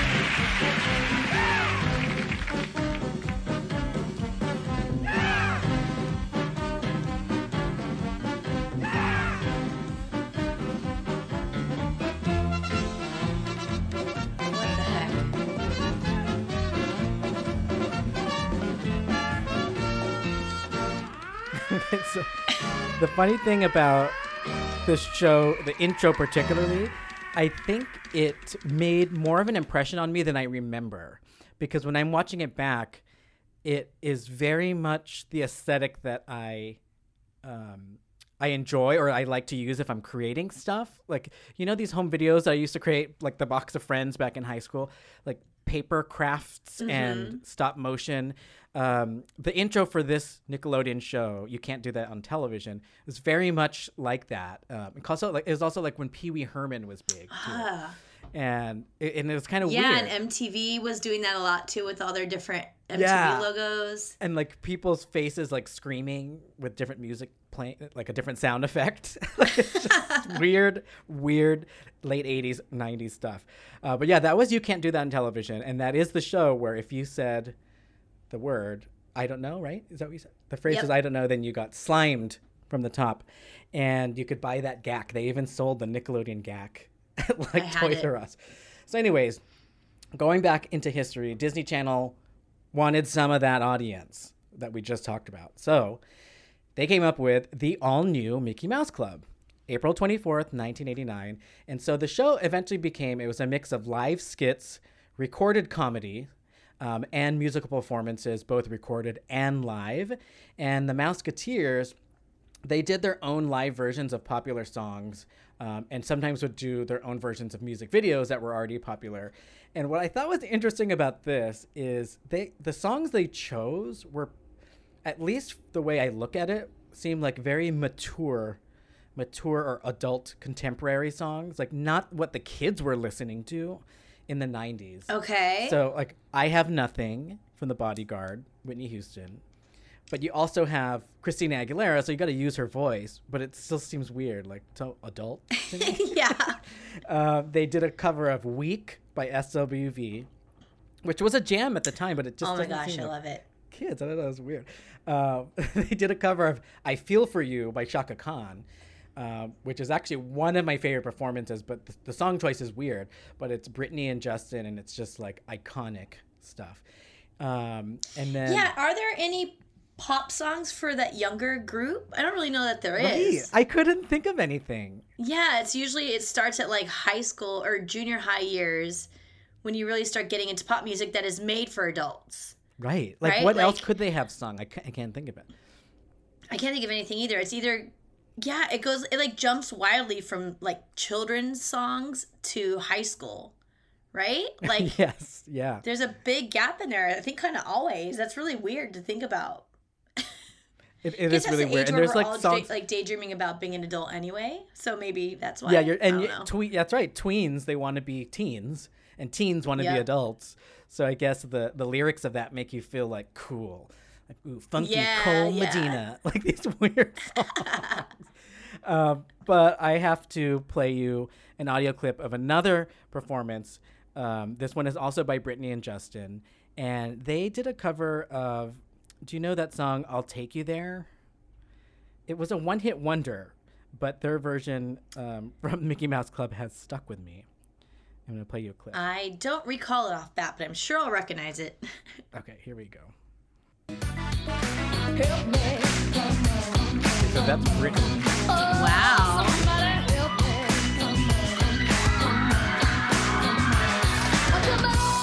Ah, I do know the song. You recognize it, right?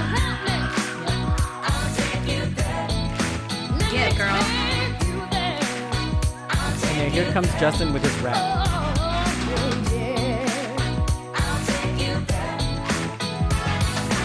This is Justin Timberlake.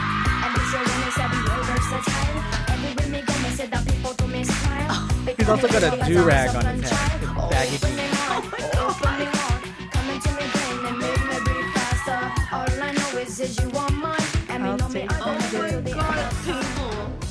Oh my god! And Britney.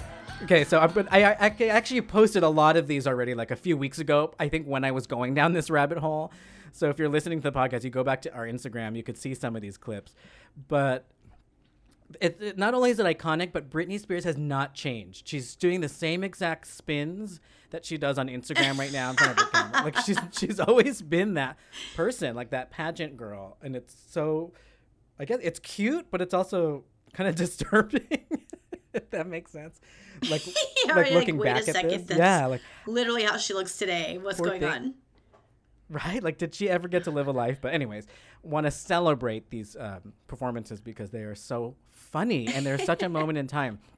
Um, okay, so let's talk about more of what it was like on set with these people. So the uh, show itself was filmed on location at MGM Studios at the time at Walt Disney World.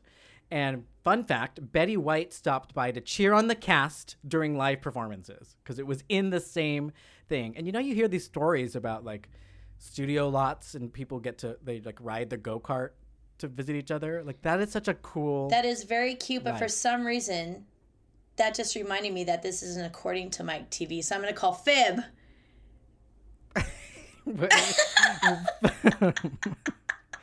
okay, you got me. So yes, they filmed at MGM Studios, uh, but Golden Girls I don't think was filming at that time. I think it might have. Actually, it could have been, but there. but Betty White did not come over there. But in my mind, she wandered over there in her. It's still very cute. I can dream of it. Yeah, that would be cute. Um, okay, so uh, this Mickey Mouse Club, you know, the all new Mickey Mouse Club, was actually the first to feature a live studio studio audience. So that surprised me. The black and white one that we all have seen from the archives was not a studio audience. It was just a set, I guess. Okay, okay. So that was a big thing. And then there was a couple of things that they did that were also big changes from the classic Mickey Mouse Club. Um, after the first season, they rebranded to MMC. So like that was that became their official nickname because that was like cool '90s. Instead of Mickey Mouse Club, MMC, Right. uh, which that I definitely remember. Um, and they also swapped out Mickey ears with Oswald ears in season one. And then they had a no, they didn't Fib big time. Zero there chance. was Zero. A legal battle. Yeah, zero chance. There's a legal battle with uh, the original, the other owner, I think Warner Brothers. So they couldn't do the Oswald ears anymore, but they didn't want to do the Mickey ears because they already did it. So instead, they went with a whole new thing and tried to make it like a varsity club, and then they created personalized Letterman jackets, which became the. the I new remember thing, that. right? So there we go. That's cute. There we go. Yeah, you did get me on on Oswald. So, you know, they did purposely swap out the Mickey ears with something new, but they went straight for the Letterman jackets, which is memorable, right? That's that was a really cool touch. Yeah, yeah, I do. Like actually, every time I picture them, I picture them all like dancing with Letterman jackets on because it's like big and bulky, but they're like Yes. like dance moves are on point. and it is I, I didn't think of it until I was doing this research that Mouseketeers are supposed to have the hats on, but they found a way to do it and it worked without like, nah, we're the '90s Yeah, we don't need those. We're not those other ones. Too cool for Um, mouse ears. Too cool. So I had mentioned they filmed at MGM Studios. There was a move in the production. So about halfway through the series, after season three, they moved production to an undisclosed location in Burbank, California. So here's that thing where Disney's like moving people across the country to their other campuses. And the reason why was to avoid fan frenzy and security issues. So by the time it was mid series, people were out there like trying to meet all of these mouse Oh my gosh. So they had to move Including yourself and Danielle. me and Danielle, so they could no longer film at MGM, which which sucks. Um, okay, so there are other things that were featured on these shows. One of them were what they called like tween dramedies. So these were like little mini soap operas that would show up every now and then in some episodes, and they would continue like in a serialized way. Uh, and I wanted to tell you about three different ones, three soap operas that they had, and these are just hilarious. And yes, one of these is not real. I'm not going to tell you which one. I was gonna say I already have to figure out which which one is I'm just going to read the, the, all three. If not all three of them, but he already gave me the one. All right, all right. uh, okay, so there was one called Teen Angel, Teen Angel, and this starred Jason Priestley before Beverly Hills 90210. So slightly younger, Weird, pre-teen okay. Jason Priestley. Um, and this is very cute. Uh, he was a 1950s, you know, do up, do up, do up style vibe. 1950s teenage guardian angel, and his name was Buzz Gunderson, and he died in a car wreck in 1959. And then he comes back as the ghost, um, and it was sort of like a riff on Highway to Heaven. Do you remember that show? Um, at the time, it's like I do. the 80s. And so yeah, he was given assignments. Wait, no, I don't. I was thinking of a song. Oh, so in, in Teen Angel, basically he was the angel was giving given tasks and assignments that he had to complete successfully in order to gain access to heaven. Uh, there was a completely different show called Highway to Heaven that like my parents watched, where it was an adult show, but it was basically the same premise. Um, he's like an angel, but yeah, so Got that it. was Teen Angel. Another one's called Emerald Cove, and this one starred J.C. Chasez from NSYNC, uh, also Mouseketeer. And this was an updated version of those classic 1960s beach movies that the other Mouseketeers used to do all the time. And so it was about a group of surfers, musicians, and party lovers. And so that was called Emerald Cove. And then there was one more soap opera, soap dramedy called Super Kid. And this one is so cute. This one's Ryan Gosling. And he played a superhero, and his nemesis was a villain played by Justin Timberlake. I mean, to see these two kids like playing hero and villain.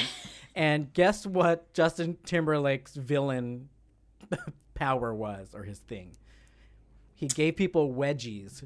That's Dancing. wedgies. Oh my God. Murph's wedgies, and so Super Kid Ryan Gosling would try to prevent that from happening. Um, so yeah, these were three of several like dramedies that would show up. You know, they were pre-recorded, like nice production value, and they would come in and play like five minutes at a time through some of these episodes. Teen Angel, Emerald Cove, Super Kid.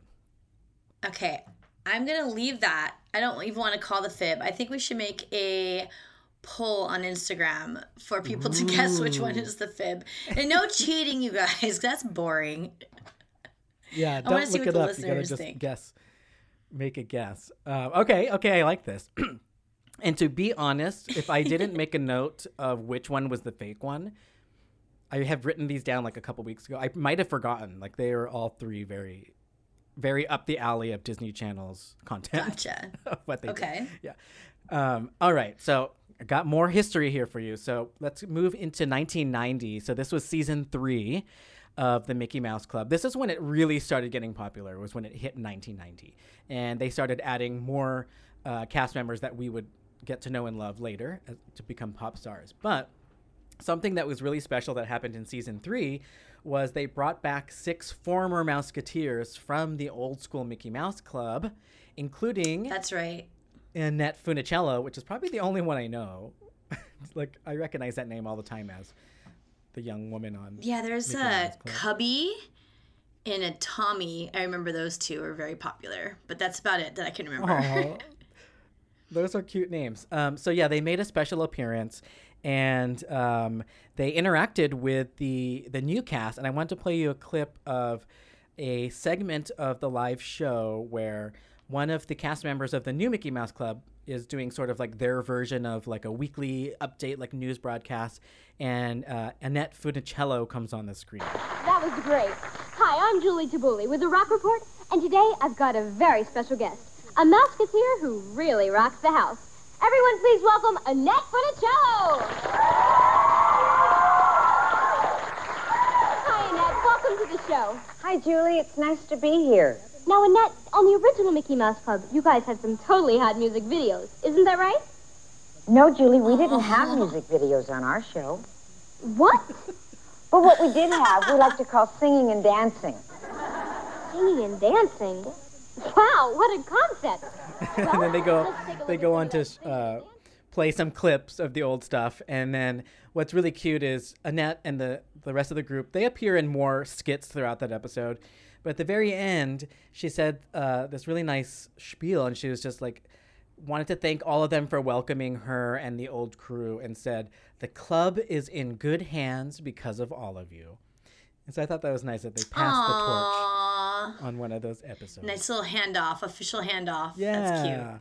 Yeah. Oh my god, just hearing that clip too and the way the the teenage girl talked was just hilarious. Like she kept saying, totally Right. music video and it was um I'm realizing it was less like SNL weekend update. It was very much a parody of do do do do do do MTV music that rock that Yes. update with uh, Kurt Yep. Loder. I'm Kurt Loder. This is MTV News. Kurt Loder, who is now in his 70s. I can't even. Yep. So they had little seg- Crazy. segments like that. Uh, all right. So music was a big part of the show, as you just heard. So they actually went on a 1992, 1992 Target store musical tour hosted by teen a teenage Ryan Seacrest. Now they used to do that stuff all the time. What? Yeah. Do you remember like Tiffany and Debbie Gibson? Like they got big from these mall tours. So this was like a thing at, in that time, late 80s and Right. 90s. So Target sponsored one, hosted. Uh, they hosted and sponsored it. The cast went on tour, and it was hosted by Ryan Seacrest. He was not famous yet. He didn't even have a radio show yet. I am calling fib again.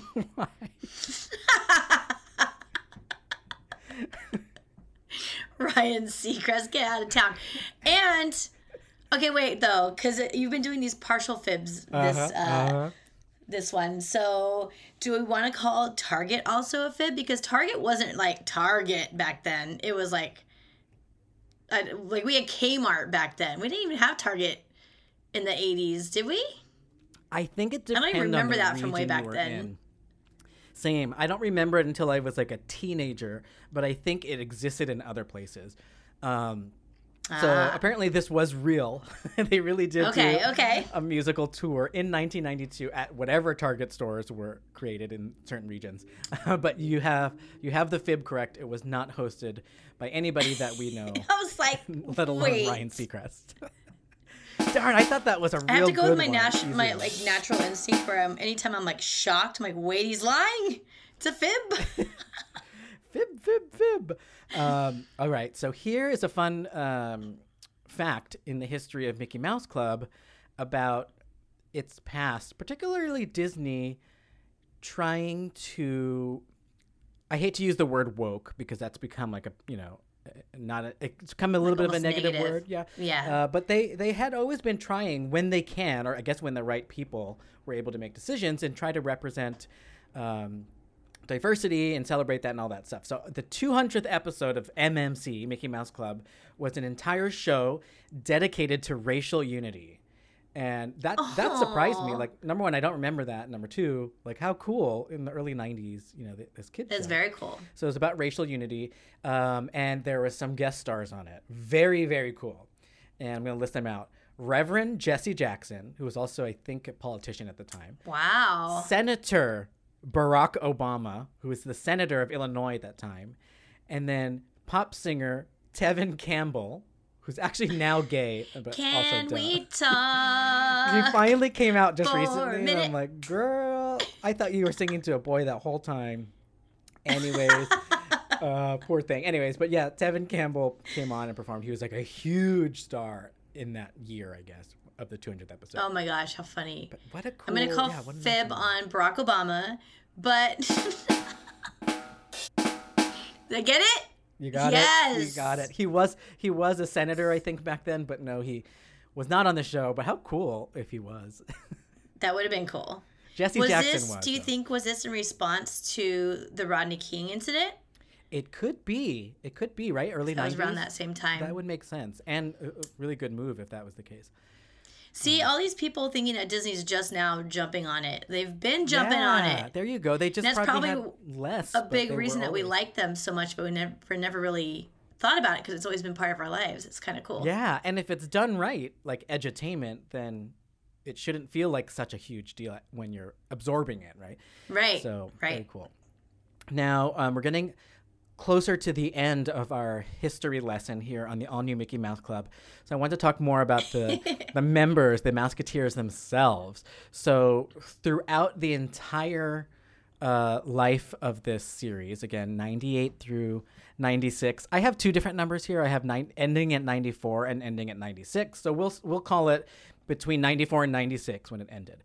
Uh, but throughout its whole season in the early 90s, uh, series run, they had how many Mouseketeers do you think cycled through these? Shoot. I want to say maybe six seasons. I think it's going to be similar to Saturday Night Live, where they have like the cast who's always there, and then like rotating cast people.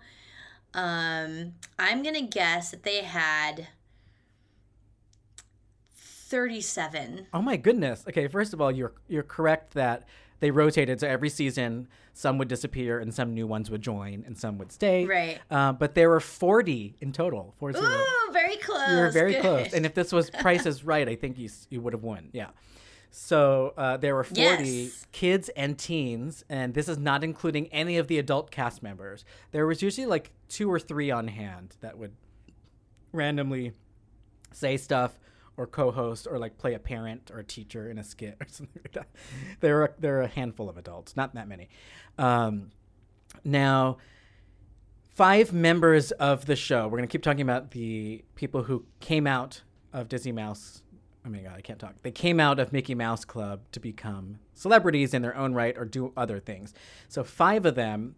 I'm gonna name their names because I don't know them, but they I think most of these folks were at the D23 Expo. So this the Oh first gosh, five people who like spun off to do their own thing. Uh, Damon, Tiffany, Chase, Albert, and Dee Dee. Um, they broke off and formed a musical group. Can't even believe this. Called DARE, acronym D A R E, as part of the campaign against drugs.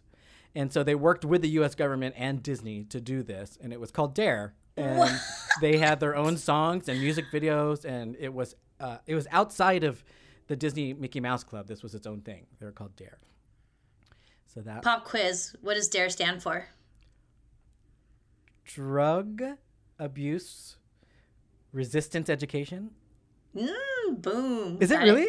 Oh, and weren't we both like um Like honorary. I won an essay winner. yes, I won- yeah. yeah. we're Dare essay winners. That's so funny. Uh, and then went on to Hilarious. go to drug filled electronic parties in warehouses at Yeah. 15 years old in Oakland, California. Whatever, live our best lives. Um, but we were educated. We knew what to do and not to We do. We knew exactly what we were doing, Right? let me tell you. We also knew that freaking nobody gives you free drugs. You have to buy 'em. exactly. And if people were handing out free drugs, that's a whole different story. I don't know why they started creating that narrative. right. Anyway, so yeah, they were part of this campaign. Uh, but yeah, I guess they didn't do anything else after, but they were at the expo, so I think they must have some fans. Um, now, Funny. now that we're talking about some of these people and people who came to an expo, there have been um, some pretty big like anniversary celebrations aside from the recent expo where they do bring back a lot of these Mouseketeers. Again, not the like ultra famous ones, but I wanted to play you some audio clips from a red carpet that they did about I want to say just a few years ago, not that long ago, at the Disney World Resort, and it was a lot of the cast members uh, that were Mouseketeers in that 90s version of the series. And I want to play this to you because they all claim to be like mega Disney fans, and some of them claim to be like mega Disneyland and Disney World fans. And so there's just some funny, uh, funny audio clips that we need to talk about. So I'm gonna start All with right. uh, this guy named Kevin, who is a Mouseketeer from seasons two through five. Oh, I am a theme park nerd, especially specifically a Disney theme park nerd.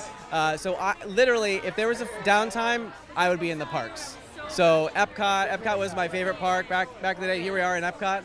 Um, no, obviously Hollywood Studios, which was Disney MGM Studios back So then. that's cool. The, the reporter was asking them about what it was like to be a kid working at the studios. You filmed here at MGM Studios at Walt Disney World. What were some of the fun things you did on your downtime in the park? Um, well, we took all of the uh, golf carts that they had in the back, totally drove around the back lot without anybody. Got in a lot of trouble doing that. And then at any time we could sneak into any of the parks, and at back then it was wasn't a problem, and just you know Back just then. hop on a ride and was like done, and then we were out. Oh, my, one of my favorite memories is testing out Twilight Zone Tower of Terror Oh with oh my Christina gosh. Aguilera, who was like Stop it. five pounds. And so she was sitting next to me, and I, I it's almost like I was going to have to grab her so that she wouldn't fly out of the car. So we were so excited. That was back in the day when they only had lap bars instead of seatbelts. Right, that's right. Oh my gosh, like- I just found that out doll that I recently. I wanna, still can't know, believe it. Lose on the way. I felt responsible. so So, yeah, that was one of my favorite memories. But we loved riding the rides. We kind of loved sneaking away and like. We love to go out to our own cardboard cutouts in the parks, and I dress up in the same outfit, and we'd take pictures with ourselves. So cute. That was really love Stop. that she had to mention how tiny Christina Aguilera was at the time because she was so small, a little girl with a big voice. She Uh, was. and I couldn't imagine her How riding. or that. who? I'm sorry. Who were these people? Um, okay, so the last person I just uh, played, uh, sh- she goes by the name of Jennifer McGill. She was actually a Mouseketeer on all seven seasons. Um, her face is a little bit recognizable. And then there was another guy that was on there after the first guy. His name was Jason Miner. He was there on a couple of the seasons. And then I have a handful Okay. more. Again, I don't. I'm not really too familiar with these Mouseketeers. These are great. The park was our playground, if you will, and we did everything there from school to rehearsal to, of course, filming the show. So we would break away into the park. We go to a great movie ride. We'd sneak onto the rides. We'd be running around there. We'd go get an ice cream at lunchtime. So uh, the park was literally like our backyard. It was it was an incredible environment to grow oh up in. Man. It was Lord, awesome. the dream. Fun. Okay, then Gosh, things get to be a little bit jealous. MMC, all these M's. Exactly. oh, we would sneak out of school regularly and go on rides in the Magic Kingdom. This was back when the Great Movie Ride was there, and oh my goodness, we were we were naughty. Like we would run out of school all the time just to ride the rides in the Okay, park. I don't know if I'm just being a stickler, but she she kind of said the Great Big Movie Ride or whatever was in Magic Kingdom, right? Magic Kingdom. I was like gonna snap, or I was like, I'll give it to her, whatever. And then also, I love that the Great Movie Ride has been mentioned twice. yeah, and that is that that would be the most fun because they were actually working at that park. So to be able to sneak off Oh, of the set really cool. and then go into that ride where they had like the live action. Wow. What a weird childhood. And also, I am being a stickler. There's going to be a couple funny clips too where I'm like, uh, questionable. But I have to remember this is so long ago for these people that it's probably a blur. Right. Yeah. So when were these interviewed pieces? Um, right I want to say And- like 2019 or something. It wasn't too long. ago. Okay. Yeah. But like way later, nonetheless. Got it. Way later, yeah. Full adults. This is a red carpet. They're all glammed up. So picture that as they're talking to these journalists. Oh my gosh. Okay. So let's keep going with these Mouseketeer memories. Well, um, there was one time that Tiff and I uh, said we were going to the restroom, and then we went into the park. I don't know how we got roller skates on our feet, but we What? actually held on to one of the trams and had our had a nice little uh, ride behind the trams at Magic uh, Mad Magic and at MGM Studios. So well then Magic. Um, oh my gosh, I keep saying Magic. It's because it's the most Great magical save, place girl. So that her name was save, Dee Dee. nice save. I do I do recognize Dee Dee a little bit because she was one of the few Asian girls on Mickey Mouse Club. Um, Mm. And there you go again. She's trying to remember. She's mixing them all up. So cute. Riding on the back of something with your roller skates on, like a live set Dream. or whatever the case is. That's so cool. Dream. We, we lived and we played and we went to school at Disney's Hollywood Studios. You know, that's where we shot the all new Mickey Mouse Club. We were part of backstage tours. We went to school there. We, we, we, we hung out. We, we worked there. I mean, it was home. And so that's why coming home uh, to Walt Disney World for our 30th anniversary just couldn't be more Uh, that's what it was. you So it was for the 30th of uh, Mickey Mouse Club. So yeah, that must have been 2019 if it aired in 89. And uh, it looked like about like 20 of the 40 showed up of the Mouseketeers. Wow. So pretty good turnout. Pretty good. A couple more ones for you to listen to. Oh my gosh! One, this is one thing I remember is when Lindsay and I had taken a golf cart. We weren't supposed to do that.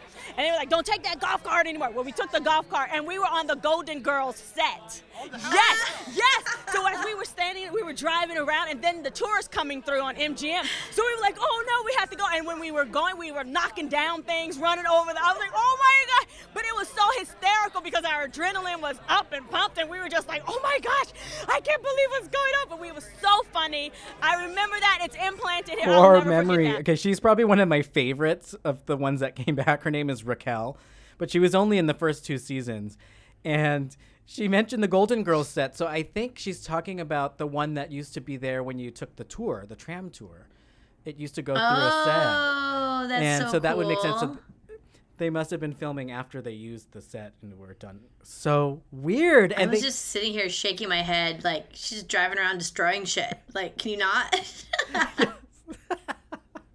she was like the most my um. Excited of the interviewers, the, the people being interviewed to talk about it. Like I only played a clip, but she was going on and on. Like she was so happy about revisiting these memories. And there's a really That's funny one cute. coming Could you imagine being? Oh, sorry. go ahead. No, just like imagine being a tween or early teenager making a show for your friends, basically your peers. Like it had to have been very like so much energy into that, like so much hyperness, like That's so wild.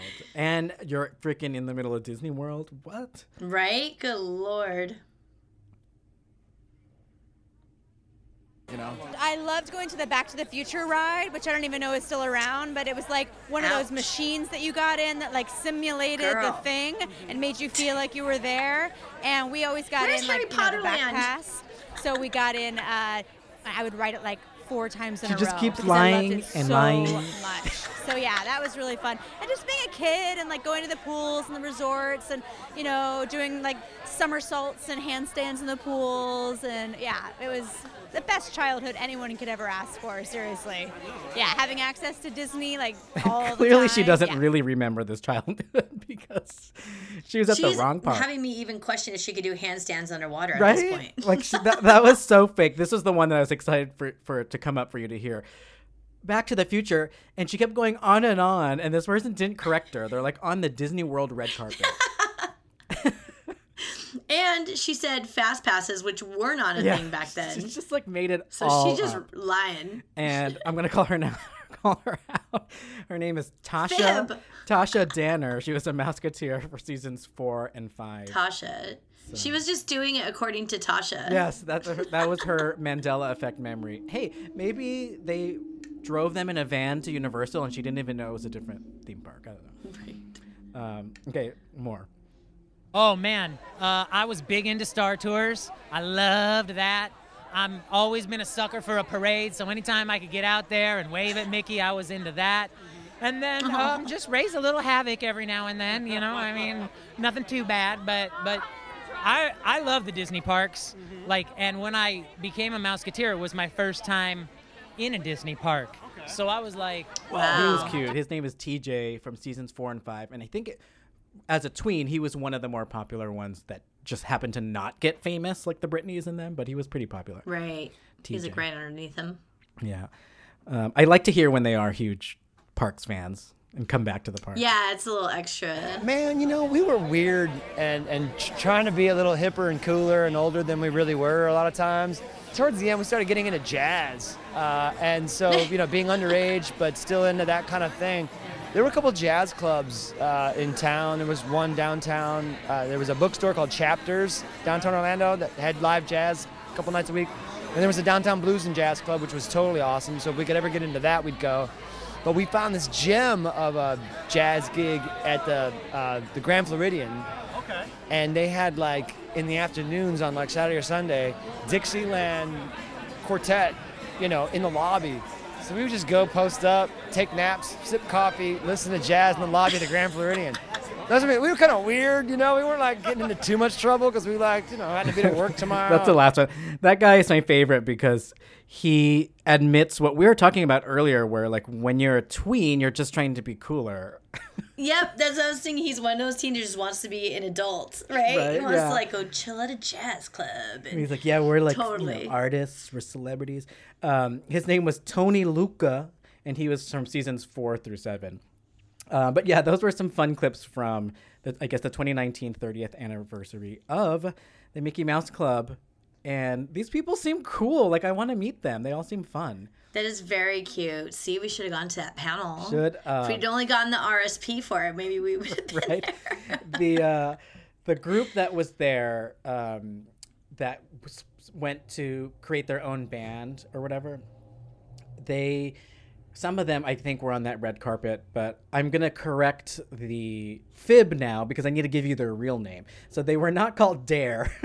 they were not. Oh. They were not part of a Say No to Drugs campaign. I did think that was very weird. I don't know why I didn't catch on to it. I'm surprised you didn't catch like, that one.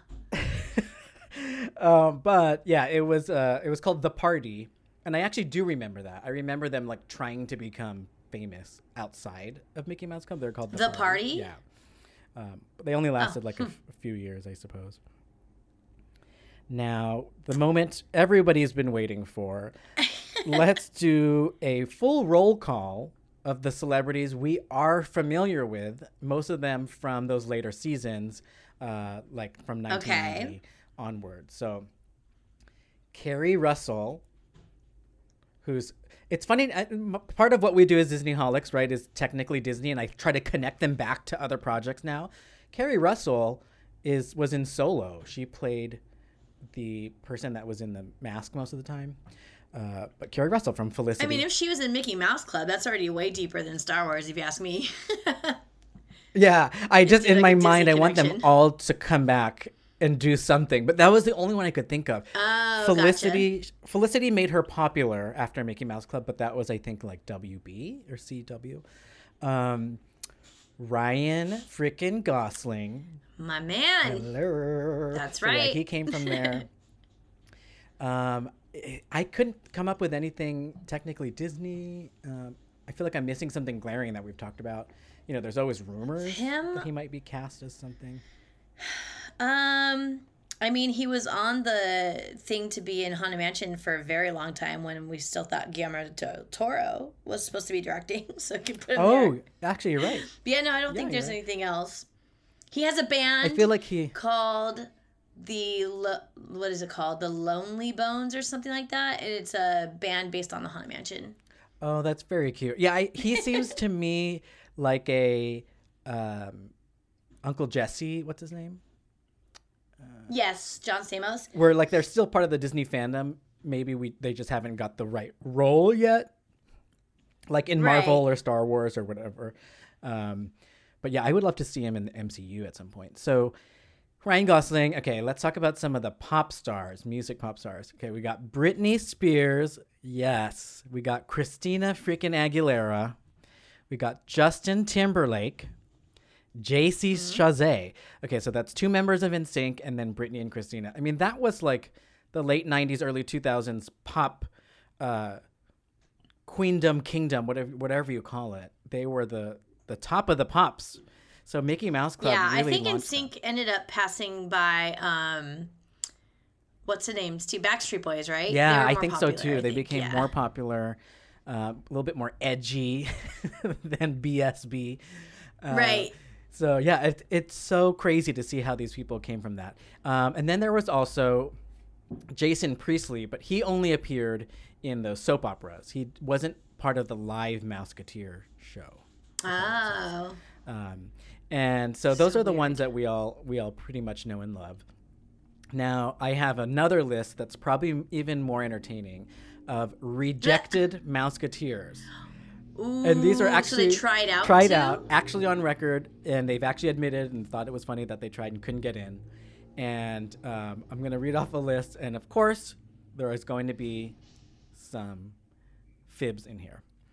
Okay, so here Oh, are the rejected Mickey Mouse Club members of the 1990 series: Joey Fatone of NSYNC, also Ben Affleck, Ryan Phillippe, Kirsten Dunst, like ear. She likes to make sure you pronounce it properly.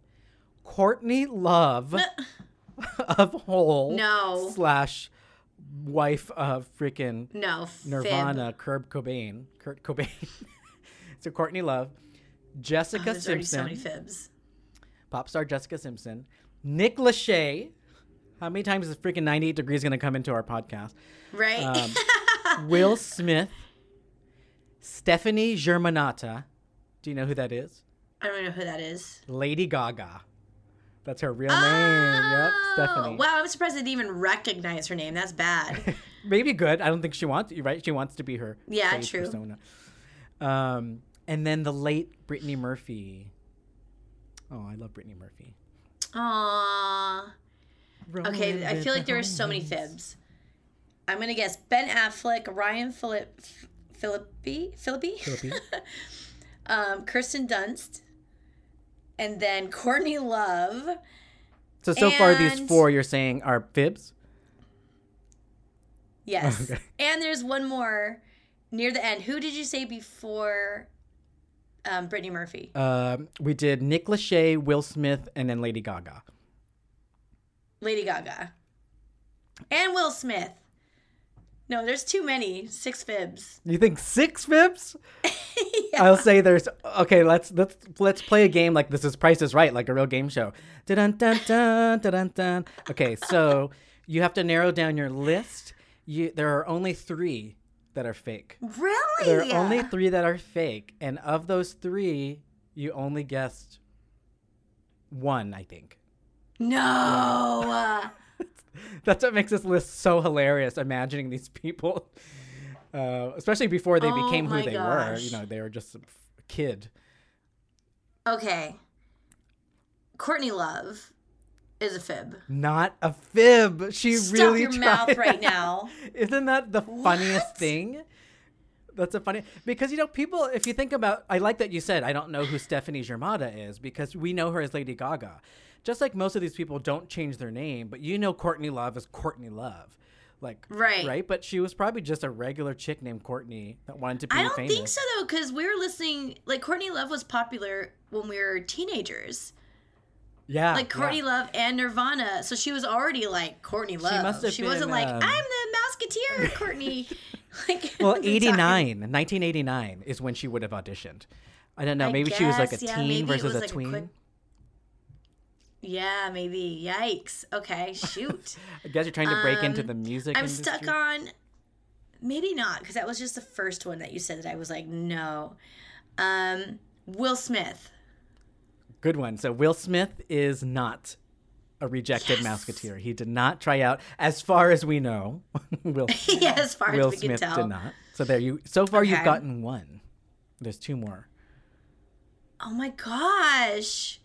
I can't even. Okay, can you tell me the other ones that I Um, yeah, you actually off yet? you you did guess. Um, you guessed Lady Gaga earlier, right? yes. So Lady So Gaga two. is one. She did not, which I was actually surprised. I thought she would have. As Stefani. I thought I for some reason feel like her family was not watching the Disney Channel for some reason. like you're gonna go to Juilliard. Right? Like we don't want you She's watching an interesting TV. one. Like, have you seen her? She has performances as Stefani when she was going to NYU, and it's very Tori Amos. Like that was her vibe. Yeah. right? very different. Right. Yep. Okay, so you got Will Smith, Um, you got Lady Gaga, and there's one person that I threw in there that did not audition. And I didn't even say. I don't even remember the other people now. But I was like, sure, sure, sure to the rest of them. Oh, let me go over the remaining people. Um, And Okay. those are listening, please play along. This is hilarious. Okay, so the remaining people, there's one left, an imposter here. Okay, so we got Joey Fatone, Ben Affleck, Ryan Philippi, Kirsten Dunst, Jessica Simpson, Nick Lachey, and the late Brittany Murphy. There's one imposter. Okay. Oh my god, I guess I have to go.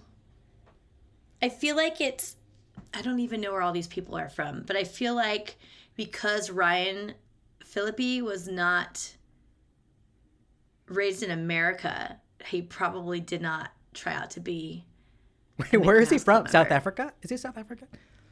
I think so. I didn't think of that until now.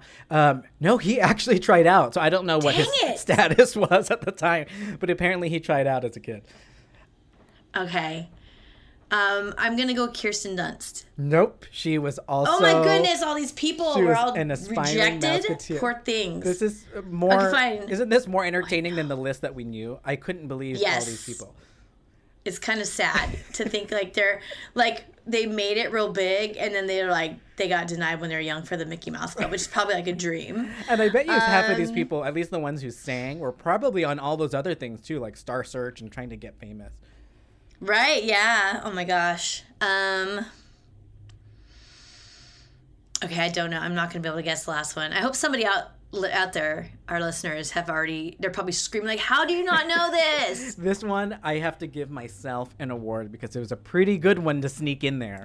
Nick Lachey from 98 Degrees did not audition. Dang, you even made that specialty comment about how many times they're going to get on our podcast. Oh I don't know. However many times Myke decides to throw them in, I guess. It was the first one that came to mind. I was like, oh my god, this seems so believable at this point. It does. I actually was going to guess Joey Fatone also It was my last option. I'm like, no, I don't. I feel like he totally would want to be a Mickey Mouse Club kid. Like, Right? he just kind of That's funny. like that would have been a third NSYNCer, three of the five, if if he had Yeah, wow. if he got the role. But yeah, he did not. So yeah, those were it, including Brittany Murphy. That one was kind of like a bittersweet one to hear about. Oh, yeah, that's very sad. Whitney Murph. Um, but yeah, that was our look back at the history of the all new Mickey Mouse Club. uh, would love to hear from people if they watched it to what they remember. Nostalgia City. Yeah, share your memories of the Mickey Mouse Club, whichever version you watched. Right.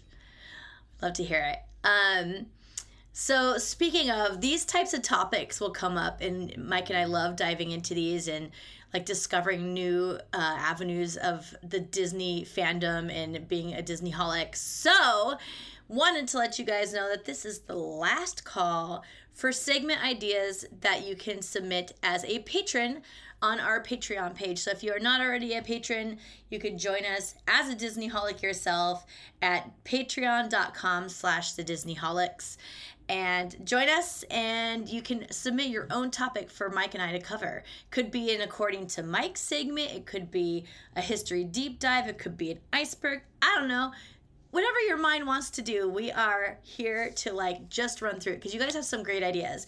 And if you need some ideas for the patrons out there already, um, I've noticed that not a lot of you have submitted yet. So, if you want to go back and visit our last round, it was episodes 74 through 79. We did a movie review on Home on the Range, which was I guess like a movie we just not a lot of people have actually seen. So it was pretty Yeah, interesting that to watch it. that Myke was and I a had really never good watched one. it.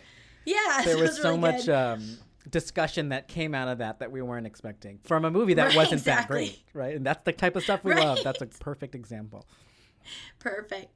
Um, we also shared our Walt Disney World planning tips. We dove into the history of some defunct attractions like Toy Story Funhouse and DisneyQuest. Um, we got a little emotional and had an episode all about Disney's self love and its therapeutic effects. Uh, we also got dark and reviewed Disney deaths and other crime that's happened in the parks.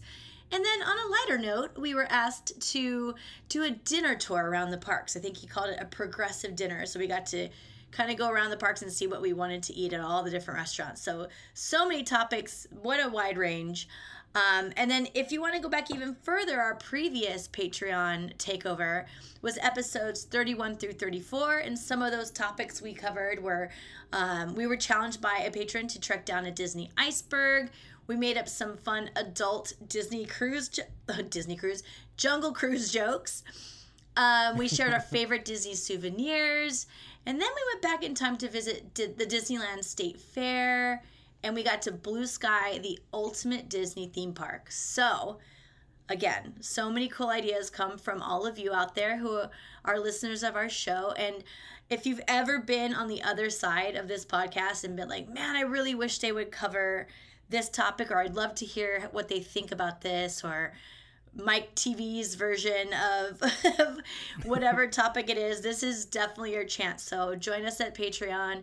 And for those of you who are already there, get your topics in because we're excited and to we will do soon. we will do all the work. We are so nerdy about this stuff that we love to do the research. So you don't have to know everything about the topic that you want us to cover. Um, or you could ask us about more of something we've already covered.